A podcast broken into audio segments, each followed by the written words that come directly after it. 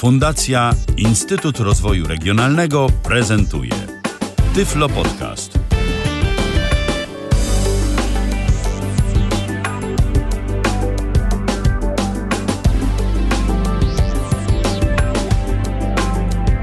Dzień dobry, dzień dobry i mamy to, mamy sto dziewiętnastą audycję Tyflo Przeglądu, mamy też ósmego lutego. I mamy dwudziestą zero cztery, jeśli dobrze tutaj y, mam y, czas ogarnięty. I skoro audycja Tyflo Przeglądu, no to na początek y, jak zwykle należałoby powiedzieć, kto y, dzisiaj będzie w audycji uczestniczył, przynajmniej po naszej stronie prowadzących. Jest Robert Łabęcki, jest Paweł Masarczyk, Mikołaj Hołysz, Michał Dziwisz i Dobry wieczór. Pilecki. Y, oczywiście można się z nami kontaktować, można do nas pisać, dzwonić. Wszystko jest podane na stronie kontakt kropka tyflopodcast kropka net. No a teraz jak zwykle Robert powie, co, co się dzisiaj w Tyflo Podcaście będzie dziać. W tym tygodniu w Tyflo Przeglądzie Speedout w Harpo. Hulajnogi elektryczne otrzymają swój własny dźwięk ostrzegawczy. Instagram poprawia dostępność w aplikacjach mobilnych. Kolejny polski głos w syntezatorze R H Voice. Będą małe newsy, będą nowości w programach. System iOS dostaje wsparcie dla dwuwymiarowych monitorów brajlowskich. Parlament Europejski przegłosował ustawę o usługach cyfrowych, co w sprawie dostępności. Aplikacja K N F B Reader zmienia nazwę i właściciela. Pozew twórcy FlickType przeciwko Apple ma dalszy ciąg. Nowości dostępności w Visual Studio Code.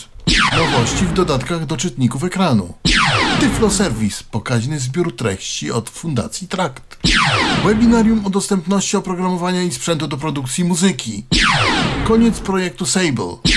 Niepełnosprawni muzycy i miłośnicy astronomii mają teraz swoje zrzeszenia. Artykuły na Twitterze. Pojawiają się plotki, że Samsung zapewni cztery duże aktualizacje Androida we flagowych smartfonach. I zaczynamy od informacji z poprzedniej audycji na temat B-Note notatników, zdaje się, i informacji o tym, że chyba są w Harpo, jeśli dobrze tak, tutaj... Tak, tak. Tutaj, tutaj podziękowania dla Michała Kasperczaka, który gdzieś te informacje dla mnie wyszukał, przysłał mailem, do czego też i was zachęcam, jeżeli macie dla nas jakieś informacje, podsyłajcie, zwłaszcza jak to są jakieś komentarze, uzupełnienia propos czegoś, co my wcześniej mówiliśmy. W tym przypadku chodzi o notatniki B-Note, które zresztą widzę, że wzbudziły zainteresowanie. Nasz słuchacz Boczek też w komentarzach się ujawnił, że jest zainteresowany w ogóle jak to działa, trochę tam pogrzebał w kwestii Linuxa. W sumie ja o tym zapomniałem, że eSpeak to taka domyślna opcja na Linuxie, więc ciężko byłoby się tu spodziewać jakiegoś vocalizera czy, czy akapeli, chociaż vocalizer chyba na Linuxa miał powstać, jakieś S D K przynajmniej. No więc fajnie, że, że ten notatnik wzbudził wasze zainteresowanie. No to mamy dla was dobrą wiadomość, też dzięki tutaj Michałowi właśnie, czyli że firma Harpo te notatniki w sprzedaży ma. Nie wszystkie modele, i to jest ta trochę gorsza wiadomość, są to modele czterdziestoznakowe standardowy, czyli ten, który posiada zarówno funkcję linijki, jak i notatnika, jak i klawiaturę brajlowską, oraz wersja Lite, czyli yy, tak naprawdę czytnik. Działa ze screenreaderami, działa z własnymi aplikacjami, ale nie posiada klawiatury. Cena wersji Lite, tej właśnie czytnika, to piętnaście tysięcy dziewięćset dziewięćdziesiąt dziewięć złotych, zaś y, wersji pełnej z wszystkim dziewiętnaście tysięcy dziewięćset dziewięćdziesiąt dziewięć złotych. Yy, na dodatek jeszcze się dowiedziałem, y, dosłuchując y, podcastów, w ogóle takich spotkań na Clubhouse y, osób niewidomych z Czech, Czeskiego Związku Niewidomych Teczko Plus, y, fajną robotę robią swoją drogą. Myślę, że dzięki nim będzie trochę wi- więcej newsów u nas o, o czeskich niewidomych. Yy, Wiemy już teraz, że karta pamięci, to czego nie byłem pewien w zeszłym odcinku, jest przykręcona na stałe w tym notatniku. Czyli to, co się zastanawiałem, czy można tę kartę wyjąć, no bo przypomnę, notatnik B-Note z tego, co mogliśmy się dowiedzieć, nie posiada możliwości wymiany danych przez U S B z komputerem. Jedyną możliwością takiej wymiany jest Bluetooth. No i zastanawiałem się ja i nie tylko ja pewnie, czy tą kartę w takim razie pamięci, o której jest mowa, można no, po prostu wyjąć i włożyć do czytnika, co nie byłoby pewnie najwygodniejsze, ale jednak no, coś nam daje. A tu się okazuje, że to jest chyba przykręcone na stałe, tak zrozumiałem.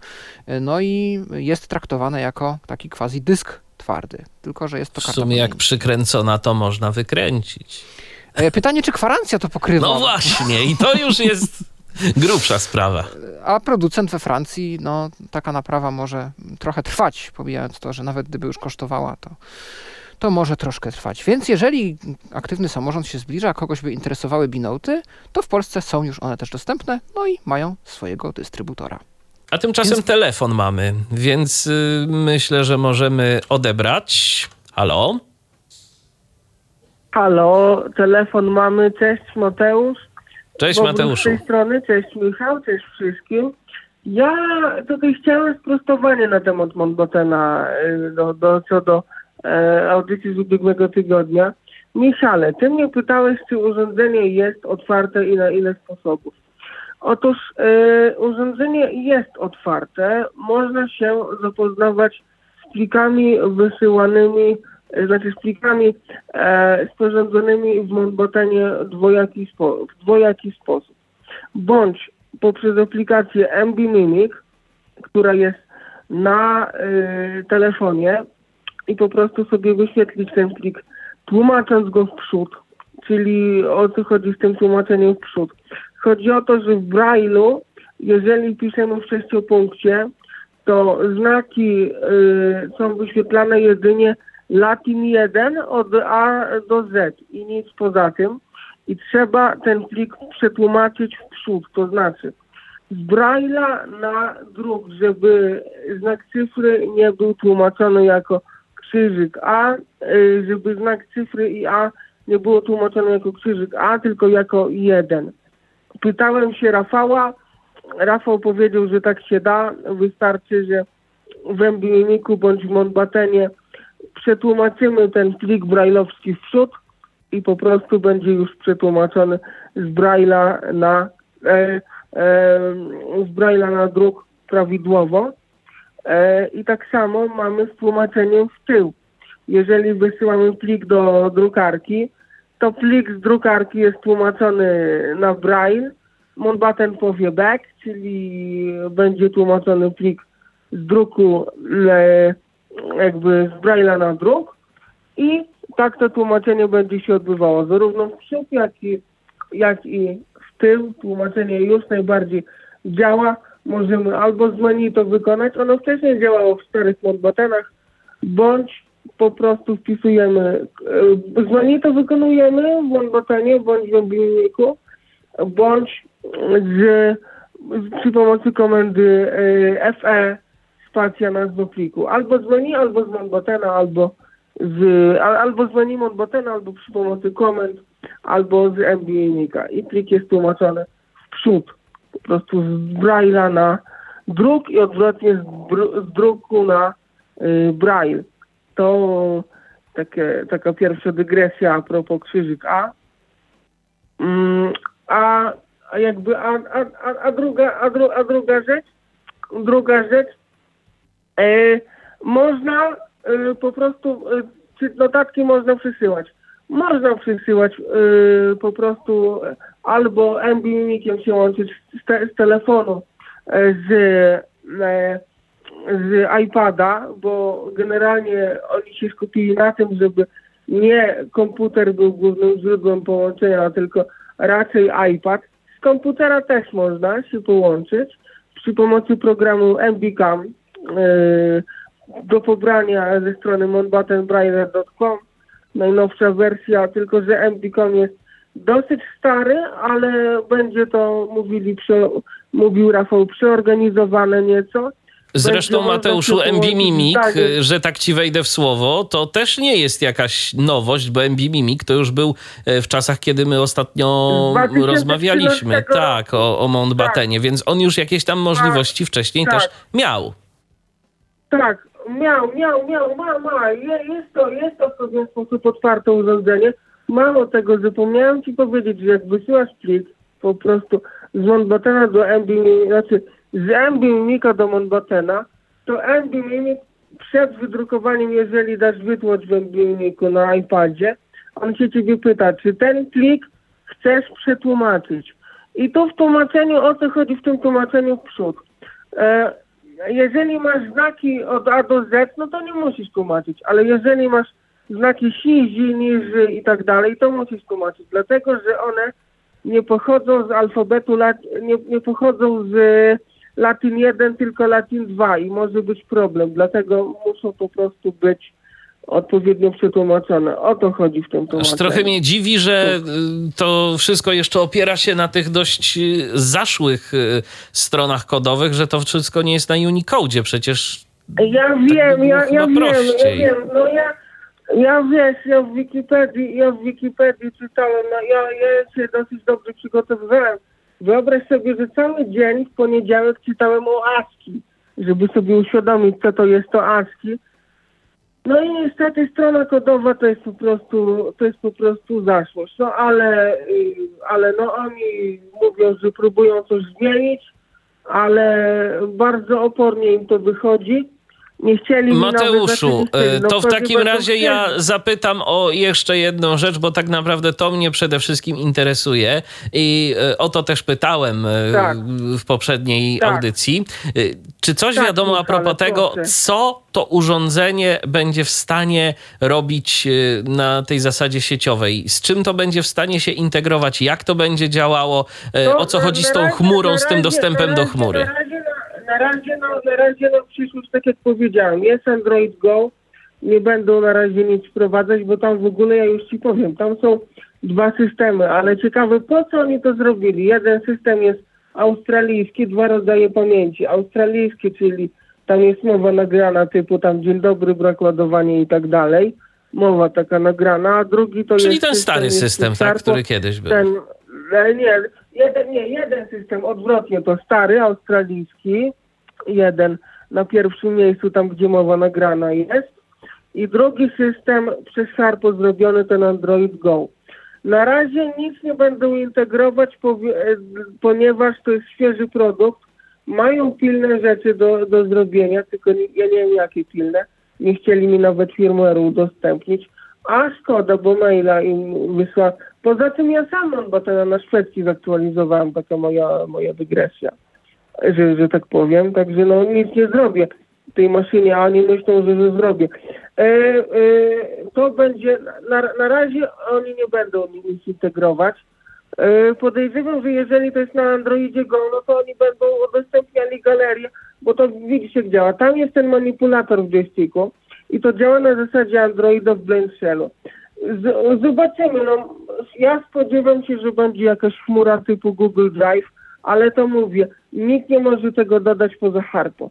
Na razie tam nic nie ma, na razie tam jest, yy, będzie pomoc zdalna yy, w Androidzie, yy, będzie Wi-Fi do, do, do pobrania oprogramowania z internetu yy, jedynie i do, i do pobrania gier i aplikacji z galerii. Na razie tyle. Nic na razie nie, nie zamierzają wstawiać. A, jeszcze będzie, jeszcze, bo tam jest zaimplementowany kalendarz Google, czyli kalendarz Google jeszcze tam jest przy, przez Wi-Fi do synchronizacji z serwerem. Na razie, na razie yy, nic nie zamierzają udostępniać, bo mówią, że to świeży produkt. Poza tym powiedzieli nam, że dopiero dadzą nam maszynę aż za trzy miesiące na wakacje, bo jest deficyt, jest mało, jest dużo zamówień, a mało tutorów mają. I muszą na, naprodukować trochę tych tutorów. Wiesz co, okej, Mateuszu, no to Michał, pozostaje po prostu czekać tak naprawdę. Michał, wiesz, nie, wiesz co, dla mnie powiem ci tak, że, e, że troszeczkę e, im jakby no promocja nie wyszła, nie wiem. Bo jakoś tak entuzjastycznie nie są do tego przekonani, ale może to taka moja, moja dygresja. Jakoś tak zobaczymy, zobaczymy Mateuszu, jak sprzęt się pojawi na rynku, bo na razie to go jeszcze nie ma tak naprawdę. Zgadza się? Znaczy nie, on nie, on nie, on nie, on nie, on nie, on jest, on jest sprzedawany. Są tyle zamówień, że nie, nie, nie, że po prostu nie, nie, nie nadążają ze sprzedażą. No to co to mówisz, że promocja nie wyszła? Chyba wręcz przeciwnie. Znaczy, znaczy nie, no, nie, no wyszła, tylko że oni raczej no tak mówią tak raczej bez przekonania o tym, że nie są raczej jakoś tak zadowoleni, bo jak rozmawiałem to tak trochę No, no, Mateuszu, pożyjemy, zobaczymy, jak dostaniesz sprzęt w ręce, to na pewno podzielisz się swoimi wrażeniami, jakimś Oczywiście. testem. A ty, a ty tymczasem, Michale, i was też zachęcam. Słuchajcie, dwudziestego drugiego lutego webinara, ja już się zarejestrowałem, także wy słuchajcie, bo Quantum już Monbateny ma. Quantum y, na razie, znaczy Paweł to nie jest producent, tylko oni się teraz zamienili rolami. Quantum jest dystrybutorem, a kiedyś to był producent australijski, a teraz Sharp jest producentem, a Quantum jest dystrybutorem na Australię, bo oni się teraz całkiem innymi rzeczami zajmują. To edukacją i takim... Okej, okay. Mateuszu, dzięki w takim... Jeszcze, jeszcze, no? jedna, rzecz, jeszcze no? jedna rzecz. Yy, polskich skrótów najprawdopodobniej nie będzie, ponieważ mało kto yy, chce się uczyć tych polskich skrótów. Są, nie, są skróty amerykańskie, stety bądź nie, i polskich skrótów nie będzie. A swoją drogą, yy, bo Rafał Białogłos mnie prosił o udostępnienie tych skrótów, nie mogę za żadne skarby świata, Michale, znaleźć pełnej tablicy z dobrym kodowaniem skrótów, bo były jakieś w Q R tekście, ale to w ogóle one, one mają złe kodowanie. To jak na privie skończy się może audycja, to jutro pogadamy. Może ty wiesz, jakie w Wordzie przekodować na odpowiednią stronę kodową, bo nie wyświetla mi w ogóle polskich znaków, nie? Tylko łacińskie, a jak polskie znaki są, to wyświetla mi krzaczki. Ty masz jakąś dobrą tablicę skrótów z kodowaniem? Dobrym, czy nie masz elektronicznych? Ja szczerze mówiąc nie mam. Mikołaju, a ty coś wiesz może na ten temat? E, ale mówimy o polskich skrótach, tak? E, tak, tablice, o Tyszalanego tak? Józefowicza, Mikołaju, tak. E, niestety chyba nic nie ma. Z tego co wiem, to jedyne materiały, jakie są, e, to są materiały, które da się gdzieś dostać na papierze. No tak. Bo jeden, ja jeden też materiał... tym kiedyś interesowałem i, i jest tak, podobno z tym tak, problem. Tak, tak. No tak. Także dziękuję wam bardzo, nie przedłużam wam audycji i pozdrawiam serdecznie. Dzięki Mateuszu Do za usłyszenia. telefon. Pozdrawiamy. Dziękuję. Do usłyszenia.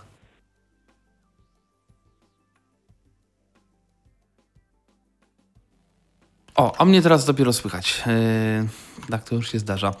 To w takim razie przechodzimy do pierwszego newsa, który jest już nowy w audycji i zaczynam od hulajnóg, o których już tutaj się nie raz, nie dwa mówiło. No i mają się pojawić dźwięki w tych hulajnogach. A jakie dźwięki? Tak, no bo my zazwyczaj jak myślimy hulajnogi, to nasz główny problem jest taki, że one są zaparkowane gdzie bądź. No i jest to istotnie duży problem i z tym się mierzą miasta na całym świecie. Natomiast jest też problem drugi, no to właśnie taki, że no jak ktoś na takiej hulajnodze sobie jedzie, no to jest trochę trudno taką osobę usłyszeć. Może gdzieś tam jest bardzo bliska, jak koło nas już przejeżdża, no to wtedy słychać takie szuranie kół, ale to wtedy może być już za późno, a jak wiadomo, im większe miasto, tym więcej różnych innych hałasów, to samochody, to jakieś yy, inne odgłosy miasta. No i okazuje się, że w Wielkiej Brytanii organizacje, które gdzieś tam angażują się w pomoc osobom z dysfunkcją wzroku, zauważyły ten problem. No okazuje się, że zaczęło tam dochodzić do wypadków na drogach z udziałem osób niewidomych i osób jeżdżących na hulajnogach. No i wpadli na pomysł, że zaprojektują uniwersalny dźwięk ostrzegawczy dla hulajnóg. Projektowany on będzie w laboratoriach akustycznych University College of London.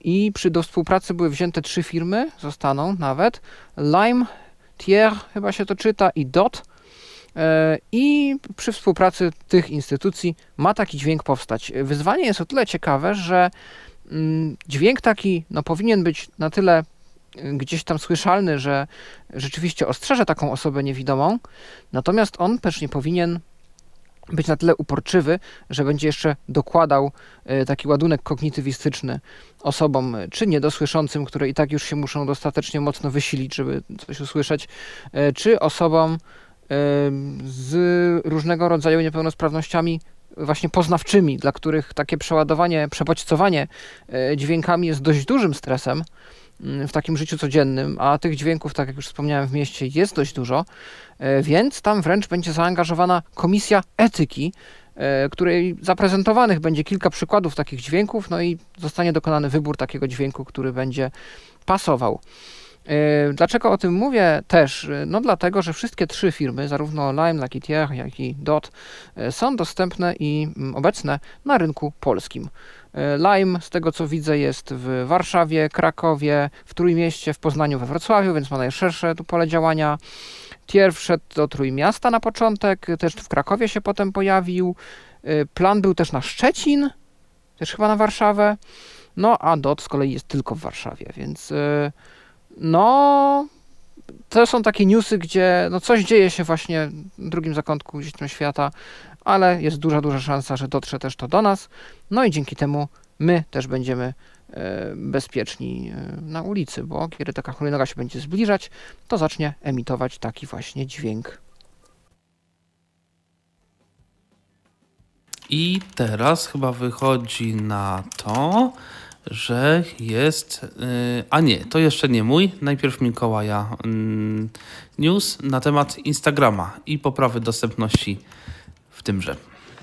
Tak, pojawił się wpis na blogu no, deweloperskim działu, że tak powiem, odpowiedzialnego za technologię i za rozwój oprogramowania w Instagramie, dotyczący dostępności i poprawek dostępności, które są ostatnio wprowadzone do właśnie aplikacji mobilnych Instagrama, zarówno na iOSie, jak i na Androidzie. Skupiono się na najpierw na rzeczach, które mogą jak największej ilości osób przynieść jak, największą, jak największy pożytek. No i wiadomo, zaczęto od najważniejszej i najpopularniejszej i najpotrzebniejszej lokalizacji w aplikacji, obszaru aplikacji, jakim jest nasz główny feed, nasza główna lista wpisów, którą widzimy po uruchomieniu aplikacji i którą sobie możemy przeglądać. Twórcy Instagrama, programiści Instagrama spostrzegli, że dostępnościowo z tą listą postów był spory problem. Bardzo często był problem z przewijaniem tych postów, czasami nawet minutę mogło zająć ze screen readerem przedarcie się przez dany post. Informacje były podawane w kolejności, która no nie była dla nas zbyt przyjazna, zbyt czytelna.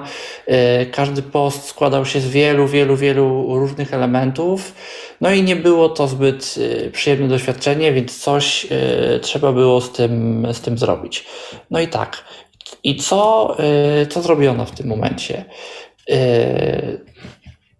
Po pierwsze, dodano etykiety. Wszystkie elementy interfejsu w, w tym feedzie dostały etykiety, bo, bo wcześniej tych etykiet nie było i mieliśmy przycisk, przycisk, przycisk, przycisk i przycisk.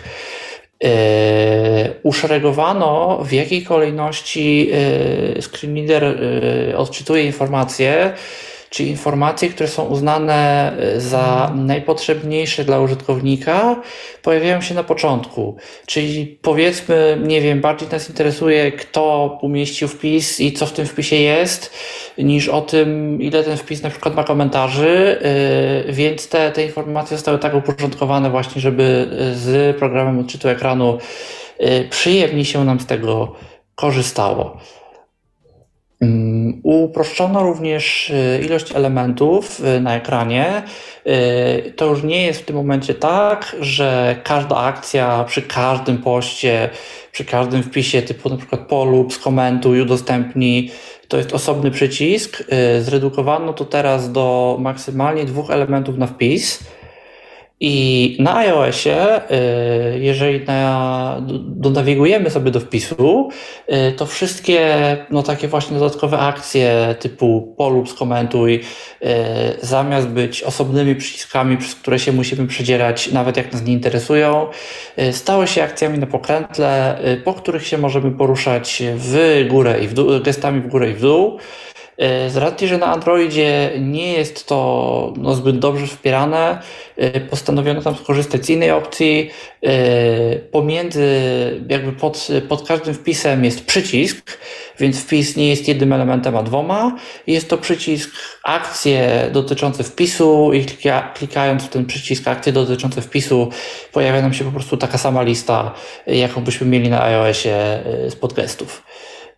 Yy, więc no mamy dwa elementy, może zamiast jednego, ale lepiej mieć dwa niż dwadzieścia i w tym momencie po prostu tylko jeżeli potrzebujemy w danym wpisie listy akcji, to sobie możemy w tę listę akcji, listę akcji kliknąć i z niej wybrać akcję, która nas interesuje.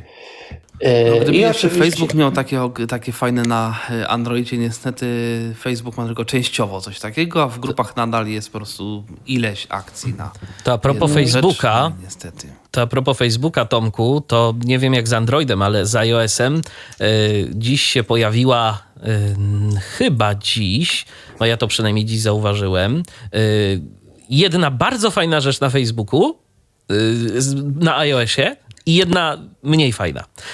Fajna to taka, że z pokrętła, yy, czyli z czynności, możemy ukryć każdy post na osi. To znaczy, to się przydaje szczególnie w przypadku reklam, bo kiedyś oczywiście można to było też zrobić i na przykład jeżeli nie chcieliśmy oglądać danej reklamy więcej, to mogliśmy w tę reklamę wejść, yy, wybrać ukryj i sprawa była załatwiona, no ale to wymagało od nas więcej yy, czasu, żeby temu poświęcić. A teraz mamy to po prostu na, yy, w czynnościach. W ramach czynności możemy tam polubić, też wejść w więcej, parę jeszcze innych czynności, chyba udostępnić też możemy każdy element, ale też mamy właśnie możliwość ukrycia. Bardzo fajna rzecz, już dziś ileś reklam ukryłem, a wcześniej nie chciało mi się tego absolutnie robić. To jest rzecz pozytywna.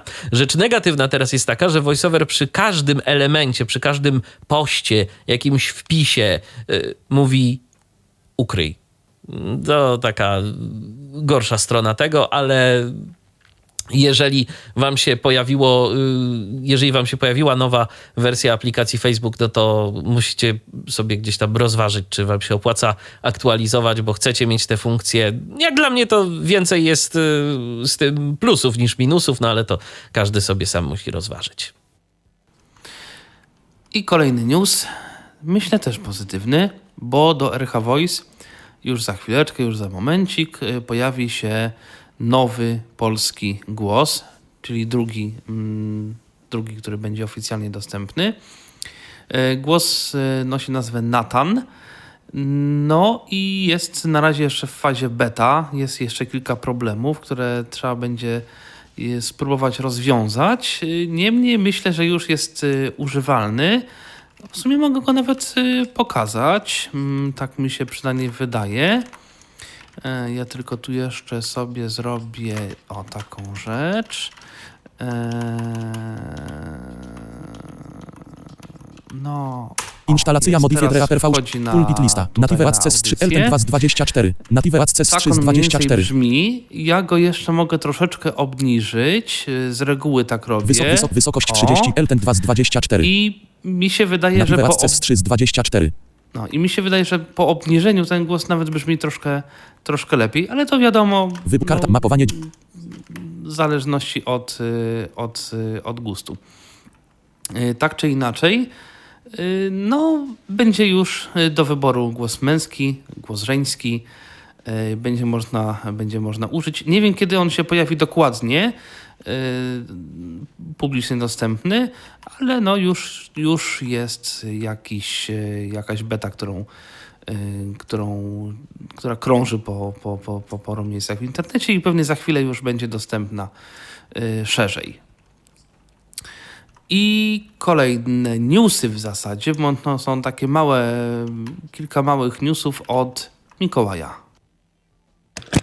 Tak, pojawił się Quinter, o którym mówiliśmy jedną audycję temu, że się ma pojawić, że ma wyjść nowa wersja, ma być wersja działająca.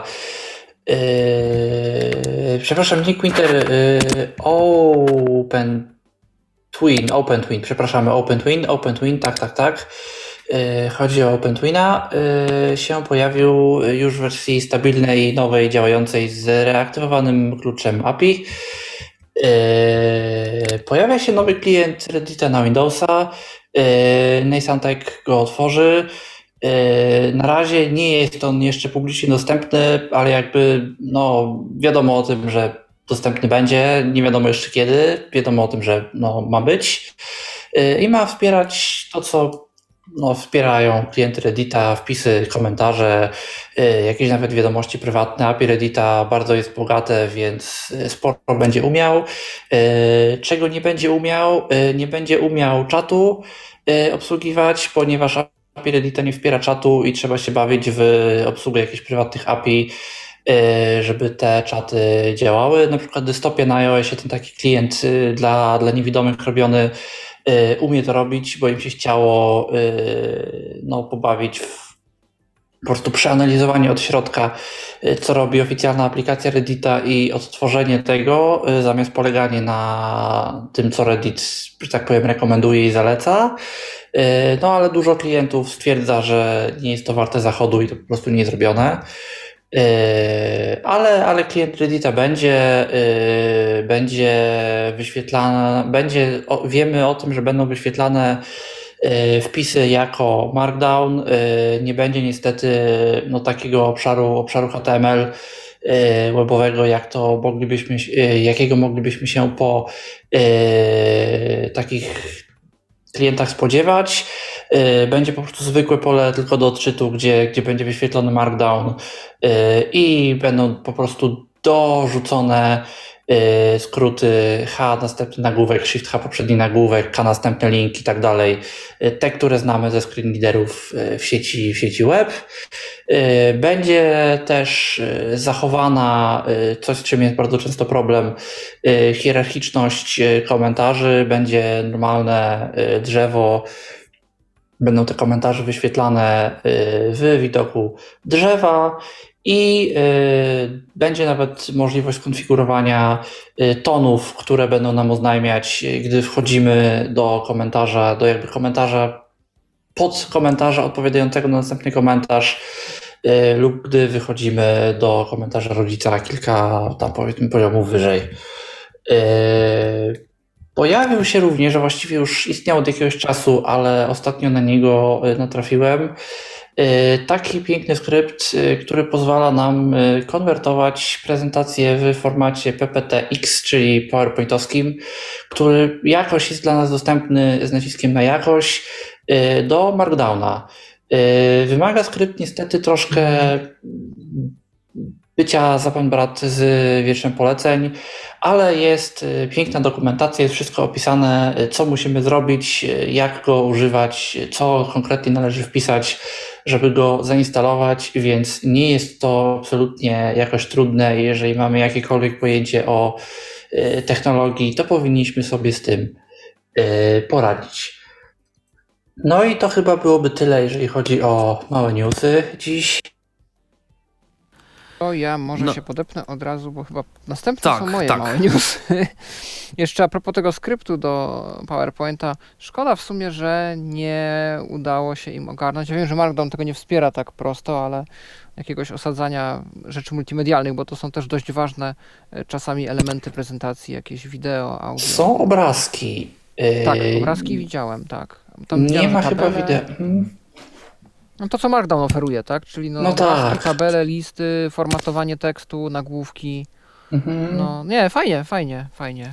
Znaczy dla mnie najważniejsze jest to, że właśnie jest, jest ten tekst, są te tabele i to, co fajne, co fajne, możemy sobie tam nawet ustawić wyłączenie generowania obrazków, żeby nam nie przeszkadzały, jeżeli sobie generujemy te wersje tylko i wyłącznie na nasz własny użytek.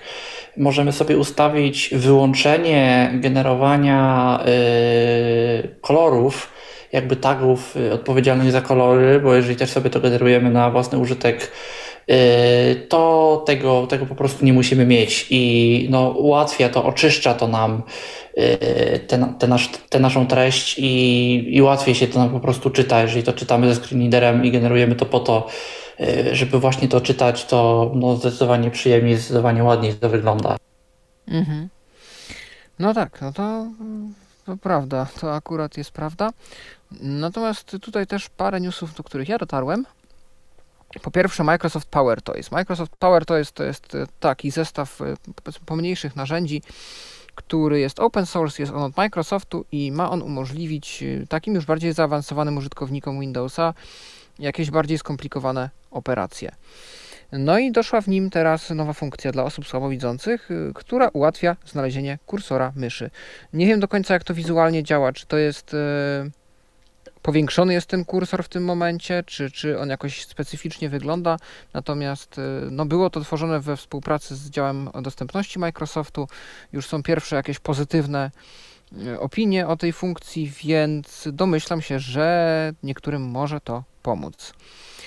Po drugie, ktoś na Apple Visa wrzucił recenzję ciekawej aplikacji. Aplikacja nazywa się Cassette i aplikacja jest takim, no oczywiście odpowiednio uproszczonym narzędziem do takiego społecznego, wspólnego tworzenia mixtape'ów, czyli takich kaset, jak ktoś pamięta jeszcze no, lata dziewięćdziesiąte i wstecz nawet, y, kulturę powiedzmy gdzieś tam y, hip-hopu, rapu i tak dalej, gdzie no to nie była sztuka nagrać jeden utwór, tylko to była sztuka nagrać tych utworów, powiedzmy wziąć ich z dziesięć, nawet nie nagrać swoje, tylko czasami, czasami to tak, tak się zaczynały kariery wielu gwiazd tej muzyki, że no najpierw wypuszczono jakiś mixtape w ogóle gdzieś tam w garażu nagrany, po, ktoś pokazał koledze, kolega puścił gdzieś dalej, ktoś to potem dostrzegł i to się gdzieś tam wybiło. No i to nie była sztuka właśnie, tak jak mówiłem, nagrać jeden utwór, tylko zgrać sobie tych utworów więcej i je trochę jak didżejskie sety tak ze sobą łączyć. Na jakimś takim wspólnym motywie, na jakimś takimi, z jakimiś efektami, na jakimś tam powiedzmy podkładzie, żeby to się wszystko tam zgrywało. No i teraz w coś takiego możemy się pobawić aplikacją Cassette, gdzie mamy zestaw już stworzonych przez twórców aplikacji szablonów, wokół których możemy wrzucać piosenki dowolne z biblioteki Apple Music. Tutaj się zabawa nie kończy, bo okazuje się, że my możemy w tej aplikacji dodawać znajomych, udostępniać im te nasze mixtape'y i oni mogą do nich dorzucać jeszcze swoje elementy. Więc tak naprawdę jednego mixtape'a może tworzyć kilka osób, no i na koniec można sobie usiąść, puścić coś takiego i, i niech to sobie leci. Jest bo jak wersja... rozumiem, Pawle, nie można tego w żaden sposób wyrenderować. Nie, to jest z tego, co rozumiem, zablokowane wewnątrz tej aplikacji, bo to jest taka bardziej zabawka. No to też nie dziwi, bo też i tu byłyby pewnie kwestie tak, jakichś praw autorskich. Praw autorskich. Apple Music raczej nie pozwoliłoby na coś takiego. No zawsze możemy to zgrać jakimś kablem. To wiadomo, to, to tak trochę analogowo właśnie też byśmy tak. się cofnęli, tak? Do tych to lat dziewięćdziesiątych. To prawda. Natomiast yy, jest też wersja premium tej aplikacji, która tam wymaga subskrypcji, oczywiście jak wiele rzeczy w dzisiejszych czasach. Yy, no i tam już jest więcej tych, tych szablonów, na których możemy, tych baz, na których możemy tworzyć nasz mixtape. O aplikacji wspominam dlatego, iż yy, w jej opisie w App Store jest zamieszczona notka, iż aplikacja jest dostępna z VoiceOver, więc no macie się czym pobawić i może do tego też zaprosicie znajomych, może umili wam to jakiś wieczór albo weekend, a może jakąś okoliczność społeczną, gdzie po prostu fajnie będzie się w coś pobawić, a potem sobie tego posłuchać. A no tymczasem, i... tymczasem yy, Pawle, masz jeszcze jakieś tutaj informacje? Tak, yy, na, na szybko tylko... Yy, tutaj Mikołaj chciał o tym jeszcze wspomnieć. Ja tu może dorzucę, nie wiem, czy Mikołaju masz coś jeszcze do dodania. K N F B Reader, który po latach, latach ciszy i braku aktualizacji i porzuconej nadziei i frustracjach wielu użytkowników, którzy wydali na niego niemałe pieniądze, okazuje się, że jednak powraca. Wyszła na razie aktualizacja, która jedynie co zmieniła, to właśnie nazwę. Nie mówimy już o K N F B Readerze, a o One Step Readerze. Niektórym I... też zmieniła to, że przestała działać. Tak? Ojej. Tak, tak. O, to niedobrze. To miejmy nadzieję, że skoro już zmienili nazwę i właściciela, to, to będzie to działać, bo właścicielem już nie jest N F B amerykańska, a jest Sensotek, czyli ta firma, która na zlecenie N F B, firma belgijska, tą aplikację tworzyła, więc no jest nadzieja, że Belgowie będą to dalej rozwijać. A propos jeszcze programów, to jest beta, otwarta beta klienta Twittera Spring na platformy Apple, tego, o których mówiłem tydzień temu. No i okazuje się, że ta beta wprowadza różne zmiany odnośnie dostępności, że odkąd społeczność się zaangażowała i zaczęła zgłaszać różne błędy i niedoróbki, no to autor wziął się do roboty.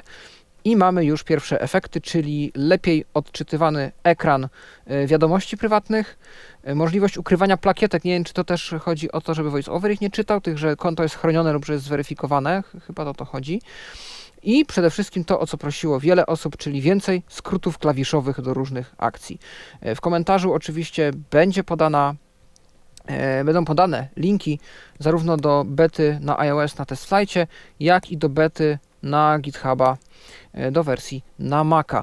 Też jeszcze szybko dodam, bo tu nie ma wiele mówienia, a propos nowości w programach odczytu ekranu, a raczej w ich wtyczkach i dodatkach. Do N V D A ukazała się wtyczka w języku portugalskim, brazylijskim, tego samego twórcy, który tworzył już wcześniej wtyczkę do wysyłania tekstu ze schowka na Telegrama do nas samych. Wtyczka, która pozwala na skracanie adresu U R L dowolnym skracaczem, który bazuje na skracaczu U R L, chyba się to czyta, Y O U R L S, tak się pisze, U R Ls, nie wiem, U R L. W każdym razie jest to taki skracacz, który każdy może sobie zainstalować na swoim serwerze, czyli gdybyśmy kupili sobie na przykład domenę tyf kropka l o dla przykładu, to moglibyśmy na takim serwerze, do którego ta domena była podpięta, taki skracacz zainstalować. No i wtedy ktoś, kto ma klucz A P I do takiej domeny, do takiego skracacza, może go sobie w tej wtyczce skonfigurować i skracać nią linki do woli. Natomiast druga rzecz to skrypty do JOSa i tutaj ja się sam zdziwiłem, jak zobaczyłem, od Doug'a Lee, więc jakby znana i dobra firma, a raczej polecany twórca, do R S Gamesa. No i wydawałoby się, po co skrypty do JOSa do R S Gamesa, kiedy to jest przecież aplikacja tworzona z myślą o osobach niewidomych i no co tam jeszcze można by zrobić, co by ułatwiło z nią działanie, a okazuje się, że można, bo Doug Lee dodał pewne usprawnienia, które ułatwiają korzystanie z R S Gamesa. Przede wszystkim chodzi o skróty klawiszowe. Skróty klawiszowe dla klawiatur Bluetooth i dla osób, które nie chcą za bardzo ruszać rękami daleko, więc tu może być mowa o, o różnego rodzaju niepełnosprawnościach ruchowych. Dodano skróty, które pozwalają na nawigację w trochę inny sposób po R S Gamesie. No bo właśnie, otwieramy powłokę skrótów, naciskając mm, przycisk lewego nawiasu kwadratowego. I w tym momencie możemy wykonywać różne komendy. One są wszystkie opisane na stronie, natomiast w dużym skrócie możemy nawigować po wiadomościach, używając liter w, w rzędzie zasadniczym, ewentualnie nadzasadniczym, czyli tam J, L, K, U, I, O, P i tak dalej. Możemy też wykonywać sekwencję naciśnięć strzałek i entera, czyli możemy za pomocą rzędu chyba tego A S D zadeklarować, że ja chcę trzy razy nacisnąć strzałkę i enter, bo wiemy, że tam y, trzy karty w dół y, jest karta, którą chcę użyć tam w UNO na przykład. Y, więc tego typu usprawnienie doszło. Tych skrótów oczywiście jest tam więcej, można je sobie przeczytać na stronie, tak jak wspomniałem.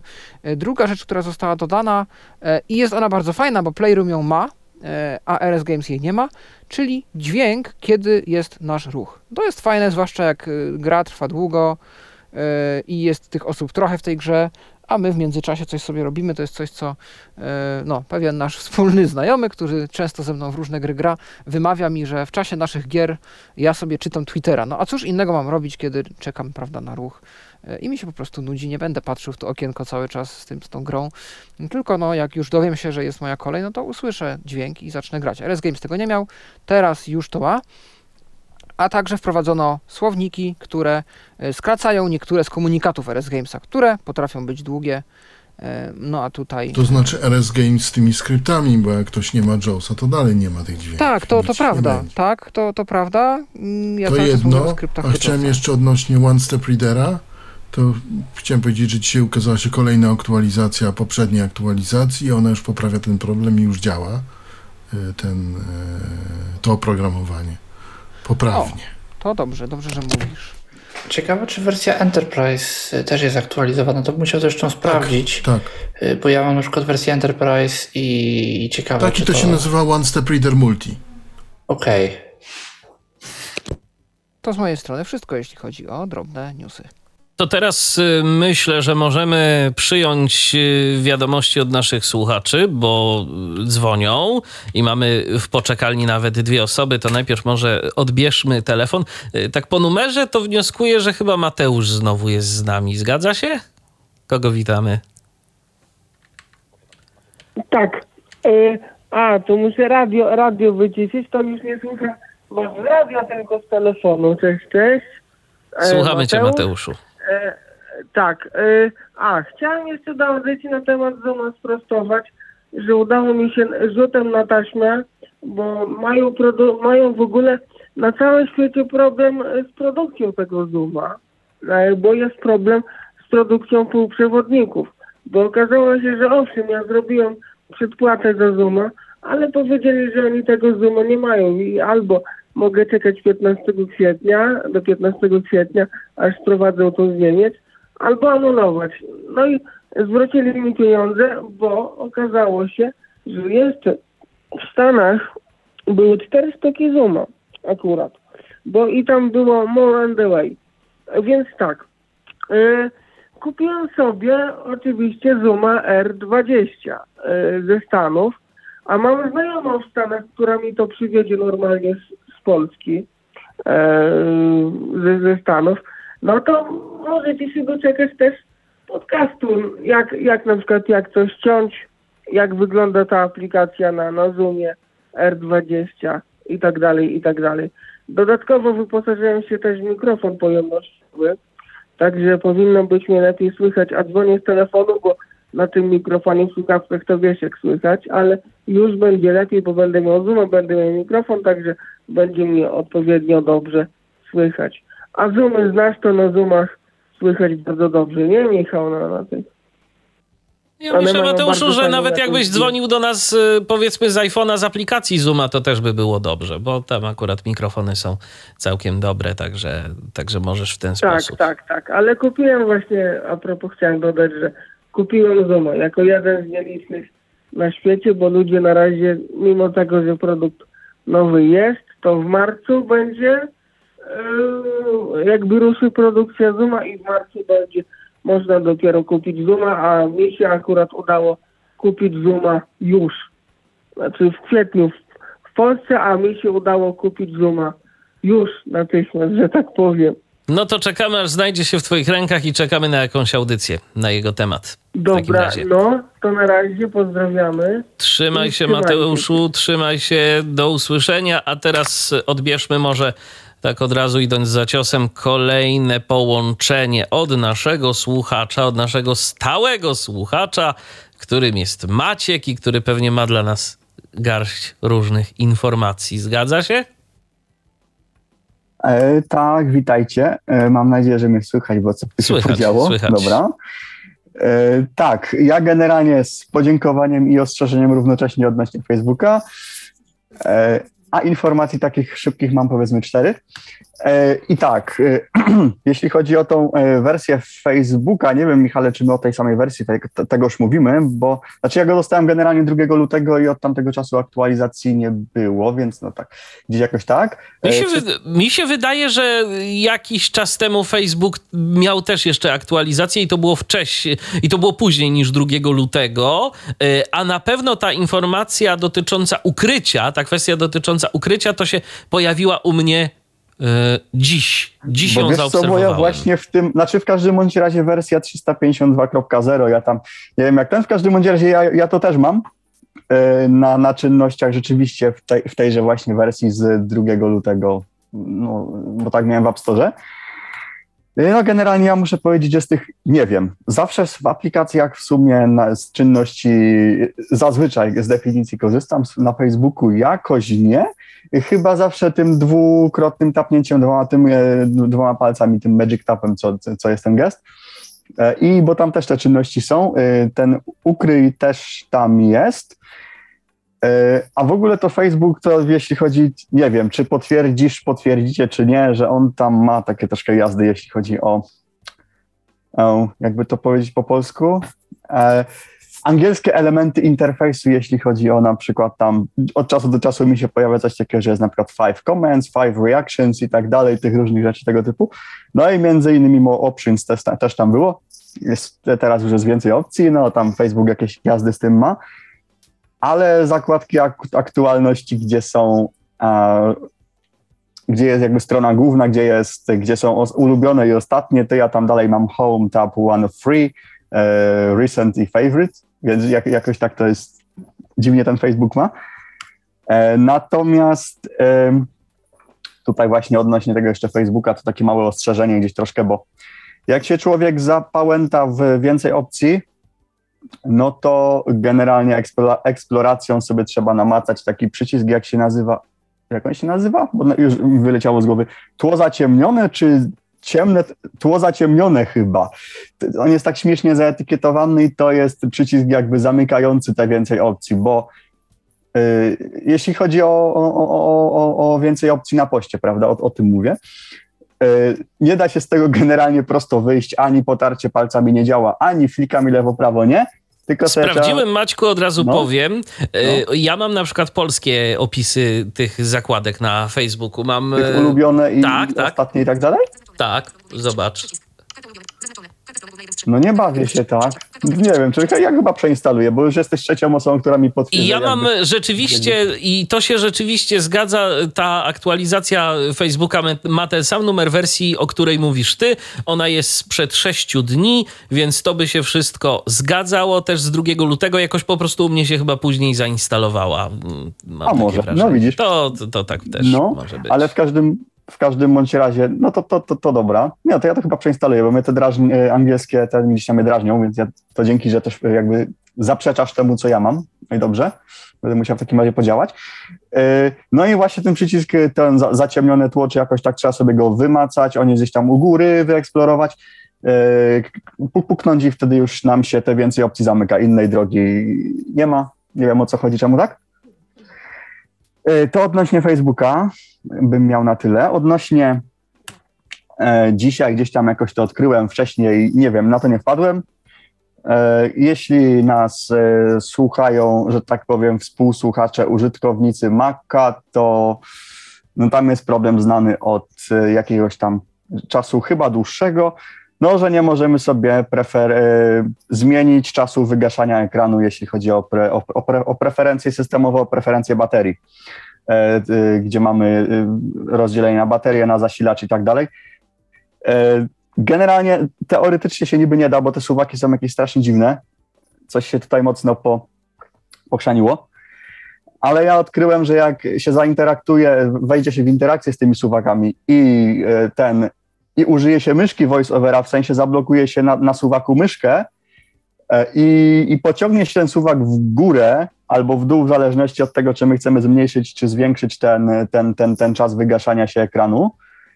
E, I jak się, jednokro, jak się jednokrotnie kliknie myszką w to, e, voiceover shift spacją, e, chyba, tak, i, i, i potem jak się zwolni tą, tą myszkę, to to, to to gdzieś tam e, się wreszcie te ustawienia zachowują. E, można to po tym sprawdzić, że przycisk e, przywróć ustawienia domyślne jest wyszarzony, jeśli się miało domyślne wcześniej, a, a, a potem on już nie jest wyszarzony. Czyli jakby generalnie to nam zmienia e, właśnie, właśnie z użyciem myszki, bo tak normalnie, w sposób taki normalny też nie chce działać, e, więc, że tak powiem, w ten sposób można podziałać. E, trzecią taką gdzieś tam, nie wiem, ciekawostką, gdzieś tam, którą dzisiaj dla was mam, to jest To jest fakt, żeby nie do końca ufać temu, co deweloperzy aplikacji podają na temat tego, jakie konkretne urządzenia są wspierane, bo nie, jeśli chodzi o aplikacje dla iOS-a. Bo nieraz mamy sytuację taką, znaczy generalnie mamy sytuację taką, taką że w App Store, w aplikacjach, gdzie, gdzie mamy mm, informacje o, o zgodności danej aplikacji z daną wersją systemu, tudzież urządzenia, na danych, jakie aplikacja urządzenia wspiera. Mamy nieraz coś takiego, że są wylistowane urządzenia, że tu iPhone six S, iPhone six S Plus, iPhone, iPhone siedem, osiem i tak dalej, i tak dalej. Jest generalnie lista urządzeń i to się najczęściej gdzieś można spotyk- spotkać przy jakichś aplikacjach, powiedzmy, dotyczących, nie wiem, pomiaru cukru i współpracy tych sensorów i tak dalej. które konkretnie urządzenia, aplikacja wspiera oraz systemy, ale jest też, te informacje niekiedy mogą być błędne niestety. No ja tak sobie sprawdziłem, bo gdzieś tam jakiś krótki czas temu na, na, w, w mojej szufladzie Piotra, Piotrka Witka ukazał się na YouTubie w, zasa, zasa, w zasadzie arty filmik odnośnie wykorzystania lidara w iPhone'ach w tych, w tych pandemicznych czasach i tak dalej. No ja sobie z ciekawości sprawdziłem, yy, czy ja apkę Super Lidar znajdę. Teoretycznie ja jej nie powinienem móc znaleźć, no bo mój iPhone zwyczajnie nie ma lidara, więc teoretycznie urządzenie jest niezgodne, więc teoretycznie nie, pow- nie powinienem tego móc w ogóle mieć, jakkolwiek, w wynikach wyszukiwania w App Store i tak dalej. Co się okazało, ja to miałem. Mm. No i jak sobie wszedłem w tą aplikację, to w zgodnych urządzeniach była cała paleta iPhone'ów wspierających iOS-a bodaj. No tak, tam chyba były informacje, że od iOS-a czternaście, coś tam. W każdym razie mój iPhone S E dwa dwadzieścia był, mało tego iPhone S E pierwszej generacji też tam był, nie wiem z jakiej parafii, ale tam był.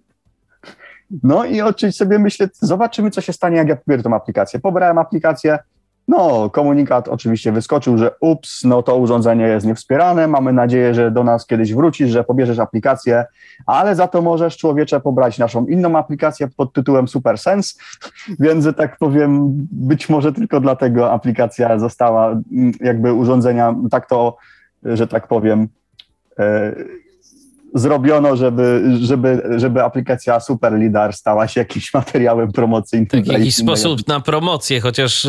Pewnie tak, nie wiem. Że Apple to przepuściło i nie zaprotestowali w momencie dodawania aplikacji do sklepu. No też mi się, się to dziwię. wydało dziwne, też mi się to wydało dziwne, bo no to co, ja bym, ja bym to podpiął pod troszeczkę nielegalne praktyki promocyjne, że, że tak ujmę. No ale jest, więc też wiedzcie, że ewentualnie gdy Aplika- będzie powiedziane, że tak, owszem, twoje urządzenie jest wspierane, mimo że nie ma prawa być wspierane, to znaczy, że um, jakiś tu haczyk może być i że niekoniecznie skorzystacie z aplikacji, nie? Um, więc tak, jeśli o to... A co do tego całego one-step readera, no właśnie, tutaj Enterprise K N F B zmienił nazwę na, na multi, to tak o, o tym zdaje się mówiliście. Natomiast y, też jest fajne to, że po wpisaniu frazy K N F B y, wychodzi ta nowa aplikacja, że tak to ujmę. No i też jest dobre to, przynajmniej ja tak mam, bo nie wiem, czy ona zmieniła zasadniczo nazwę, czy, czy, czy generalnie wyszła całkiem nowa apka. W każdym bądź razie no ja ją cały czas nie, nie, nie muszę ani za nią płacić, ani nie nic, tylko mam... Z racji, że ja tam K N F B nie używałem od dłuższego czasu, bo mi się mm, delikatnie mówiąc nie, nie zaczęła nie podobać, no to jeśli chodzi nawet o interfejsy, takie różne rzeczy, yy, ale mam przycisk pobierz ponownie, czyli, że tak powiem, no przypisana do mojego Apple I D nadal jest, no i... Czyli by wychodziło chyba na to, że no po prostu gdzieś tam nazwę zmienili dewelopera, że to jakoś przeniesione chyba zostało prawa w ogóle do aplikacji, no bo, bo ja to zwyczajnie mam, a nie wiem czy gdzieś, chyba że ja nieopatrznie zrozumiałem komentarze gdzieś pod postem, gdzie? Nie wiem, na dostępnym Apple'u chyba, ale głowy sobie nie dam uciąć, że, że gdzieś tam no aplikacja nowa jest, no i znowu sobie kosztuje te, te, te, te, te, te pięć stów, czy ileś tam ona sobie kosztowała, więc ja ją w każdym bądź razie mam, więc... I, I też, jak się tak jak mówię, wpisze się K N F B, no i, i tak, bo ci użytkownicy, którzy zakupili te aplikacje, to ją po prostu mają. Natomiast to widocznie był komentarz użytkownika, który nie miał jej zainstalowanej albo w jakikolwiek inny sposób to sobie sprawdził, jak to być może, bo ja się po prostu dziwiłem, że, my, że, że myślę, że, bo myślałem, że będę właśnie musiał ewentualnie, pewnie bym nie kupił, bo jest... Nie, nie, no powiedzmy sobie szczerze, powiedzmy sobie szczerze, na początku, kiedy ta aplikacja była jedyną, która spełniała te funkcje, no to okej, okay, to można się było Dokładnie. szarpnąć na te prawie pięćset złotych, ale teraz to nie ma moim zdaniem specjalnie sensu kupowanie tej aplikacji, tym bardziej, że szczerze mówiąc, to z tych wśród, wśród tych wszystkich aplikacji rozpoznających tekst, to ona u mnie działała najgorzej. U mnie też, szczerze Także... mówiąc... I po pierwsze i nawigacja już po rozpoznaniu, bo ten interfejs no, kiedyś było powiedzmy lepiej, potem mam wrażenie, że jeśli, jeśli chodzi nawet o samą głupią nawigację po tekście, to się to mocno skiepściło. Jedyny plus na upartego, bardzo na upartego jest taki, bo z tego co wiem Sing A I nie, Sing Assistant Home nie, Envision tak, I ten One Step Reader też, tak? A o co chodzi? No, dostęp wspiera jest na Macach z em jeden, więc no powiedzmy ewentualnie, gdyby ktoś coś, ale to tak bardzo na, na siłę doszukany plus i tylko nie wiem jak działa, ale jest. Podobno jeden plus One Step Readera jest taki, że on jakoś lepiej działa z monitorami brajlowskimi i się wypowiadał ostatnio na Twitterze człowiek głuchoniewidomy, który no tylko i wyłącznie przez monitor brajlowski może korzystać, że dla niego tylko właśnie K N F B, bo, bo inne apki mają spory problem z taką współpracą, żeby z tego się jakoś dało fajnie korzystać. A co też ciekawe, w sumie warto wiedzieć, no to dzięki. No i dzięki za udział, bo ja w sumie tyle dzisiaj teraz. Chyba to dzisiaj dzięki. W ogóle. No, dzięki, Maćku. Ale jakbyś coś jeszcze miał ciekawego, to się nie wahaj, dzwonię. Dobra, pewnie. Dzięki. Trzymaj się, do usłyszenia. Cześć, cześć.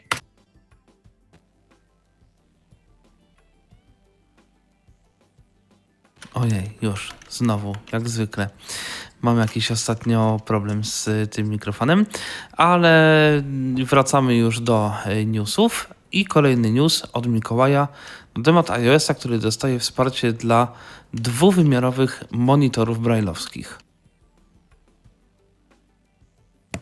Tak, bo pojawiły się w najnowszej becie deweloperskiej iOS-a w ustawieniach pokrętła kilka takich nowych opcji i tak naprawdę sporo osób się zastanawiało, po co te opcje są. I, i opcje są następujące. Braille Zoom, czyli jakieś powiększenie Braille'a. Braille Thickness, czyli jakaś grubość Braille'a. Vertical pan i horizontal pan, czyli przesuwanie w pionie i przewijanie w pionie i przewijanie w poziomie. I Braille Invert, czyli odwracanie Braille'a. I wszyscy się zastanawiali, do czego to jest. Hipoteza przez dłuższy czas była taka, że tak jak się teraz pojawił panel napisów, tak się teraz i panel Braille'a pojawi i do tego to ma być. Po czym David Woodbridge z bodajże Virgin Australia, czy któregoś z tych serwisów australijskich właśnie dla niewidomych odezwał się w tej sprawie do wsparcia Apple'a, do czego te opcje służą i wsparcie Apple'a napisało, że a właściwie Apple Accessibility, czyli ten team taki zajmujący się dostępnością w, w Apple'u, że wchodzi powoli jakieś wsparcie dla dwuwymiarowych urządzeń brajlowskich i że na razie nie ma jeszcze jakby żadnych konkretnych urządzeń, które są wspierane, ale jest po prostu implementowane w VoiceOverze, no są, są takie możliwości, żeby VoiceOver z czymś takim działał i z czymś takim funkcjonował. Co to będą konkretnie za urządzenia, tego nie wie nikt. Czy Apple wie coś więcej niż pozostali i ma kontakty z jakąś firmą i coś powiedzmy ma zostać wydane, o czym my jeszcze nie wiemy, a Apple już wie i się na to przygotowuje? Czy to jest może jakiś kontakt z Kenutem?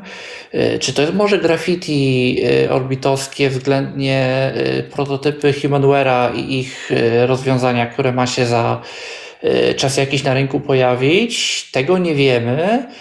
Wiemy, że nad czymś Apple pracuje i że no, zapowiada się wszystko na to, że za czas jakiś zawartość ekranu iOS-a będziemy mogli w Braille'u zobaczyć sobie w dwóch wymiarach. Co myślę może być bardzo ciekawe. Ja tutaj widzę ogromne zastosowanie w wszelkiego rodzaju programowaniu, projektowaniu interfejsów, bo eksploracją dotykiem, eksploracją dotykiem, ale myślę, że takie wyświetlenie to też będzie mogło gdzieś tam sporo w tej branży zmienić i ułatwić pewne rzeczy. To jest rzeczywiście ciekawe. A teraz nieco zmieniamy tematykę. Przechodzimy do ustawy, nowej ustawy o produktach cyfrowych, która została podpisana, zdaje się, niedawno przez Parlament Europejski. No i co z dostępnością? No o tym Paweł. Mnie, jak rozumiem, słychać w tym momencie, bo, bo tak, jak najbardziej. Komputer się coś raczył zawiesić chwilowo. Tak, dwudziestego czwartego stycznia Parlament Europejski dużą większością, pięćset osiemdziesiąt chyba dziewięć głosów, podczas posiedzenia plenarnego uchwalił taką ustawę o takiej ślicznej, prawda, nazwie Digital Services Act. I to jest ustawa o usługach cyfrowych, która, ona nie dotyczy stricte dostępności. Dostępność jest tam uwzględniona i to bardzo dobrze, ale jakby podstawą tej ustawy jest potrzeba zapewnienia większej przejrzystości, jak chodzi o różnego rodzaju platformy takie globalne. Tym są objęci na przykład dostawcy usług internetowych, tym są objęci dostawcy hostingów, host, serwisy hostingowe, chmury, tym są objęte wszelkiego rodzaju rynki, tak zwane online marketplaces, czyli takie globalne platformy sprzedaży, które y, oferują ludziom sprzedaż różnych produktów. Tym są objęte portale społecznościowe, y, różnego rodzaju app story, y, sklepy z aplikacjami, sklepy z produktami. I chodzi o to, żeby właśnie wyeliminować różne podejrzane taktyki, jeśli chodzi o reklamy, y, żeby zająć się kwestią moderacji treści umieszczanych w takich serwisach, zwłaszcza jeśli chodzi o algorytmy, i to, co te algorytmy nam proponują. Chodzi też o możliwość właśnie no, wyegzekwowania jakiejś odpowiedzialności wobec takiego portalu, kiedy algorytm nas wprowadzi w błąd lub w jakiś sposób no nie fair, reklamując nam coś, coś nam właśnie wciśnie. Poza tym kwestia też treści szkodliwych, czyli różnego rodzaju moderacja serwisów no, pod kątem treści, które mogą być nieprawdziwe lub mogą w jakiś sposób być szkodliwe dla różnych grup. No i okazuje się, że jedną z prowizji tej ustawy jest też dostępność. Dostępność, która ma być od teraz zaoferowana e, niestety tylko w tych platformach, które bezpośrednio dotyczą konsumentów, czyli w tych wszystkich platformach handlu online, e, w sklepach z aplikacjami i w portalach społecznościowych. E, Zwłaszcza chodzi tu o pewne procesy, o procesy,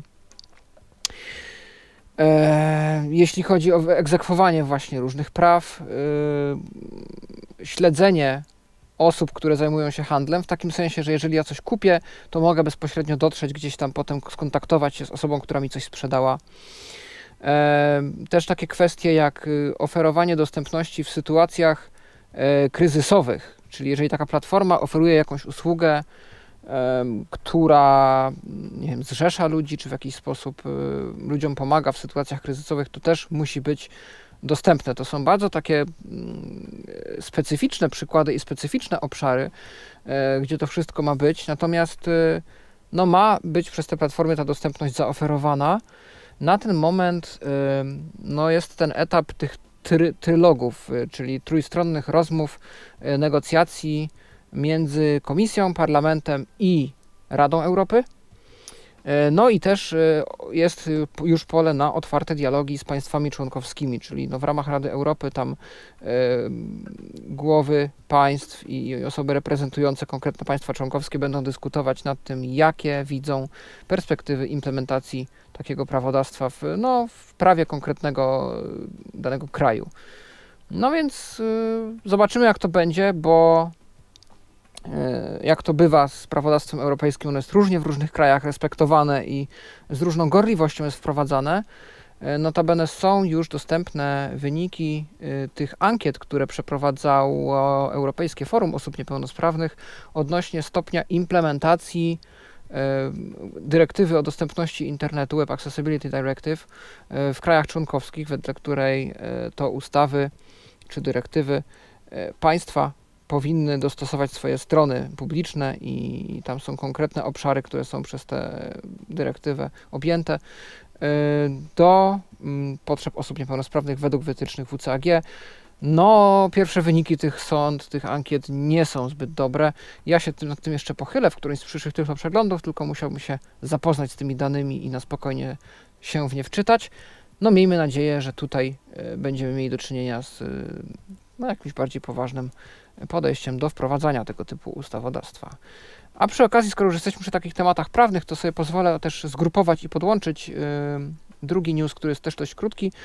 Yy, jakiś czas temu mówiliśmy o tym, że autor klawiatury FlickType, yy, która już nawet zniknęła, staje się, ze sklepu App Store, yy, pozwał Apple. Pozwał Apple, bo Apple, jego zdaniem, w sposób nieuczciwy yy, podchodziło do niego jako do konkurencji.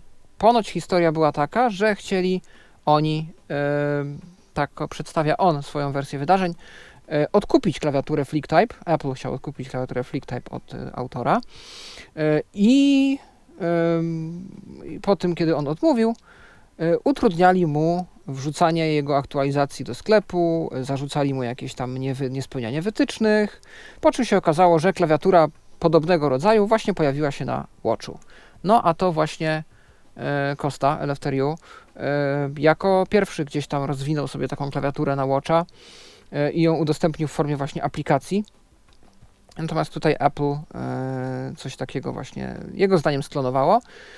Co więcej, to, o co też Costa oskarża Apple'a, to no niedbanie o to, co do App Store'a wpada, bo okazało się, że na bazie jego aplikacji powstawały różne klony, które, gdzie kod był bardzo zbliżony albo taki sam, gdzie screeny i jakieś wideo prezentujące nie zgadzały się z rzeczywistością, pochodziły nawet z jego aplikacji.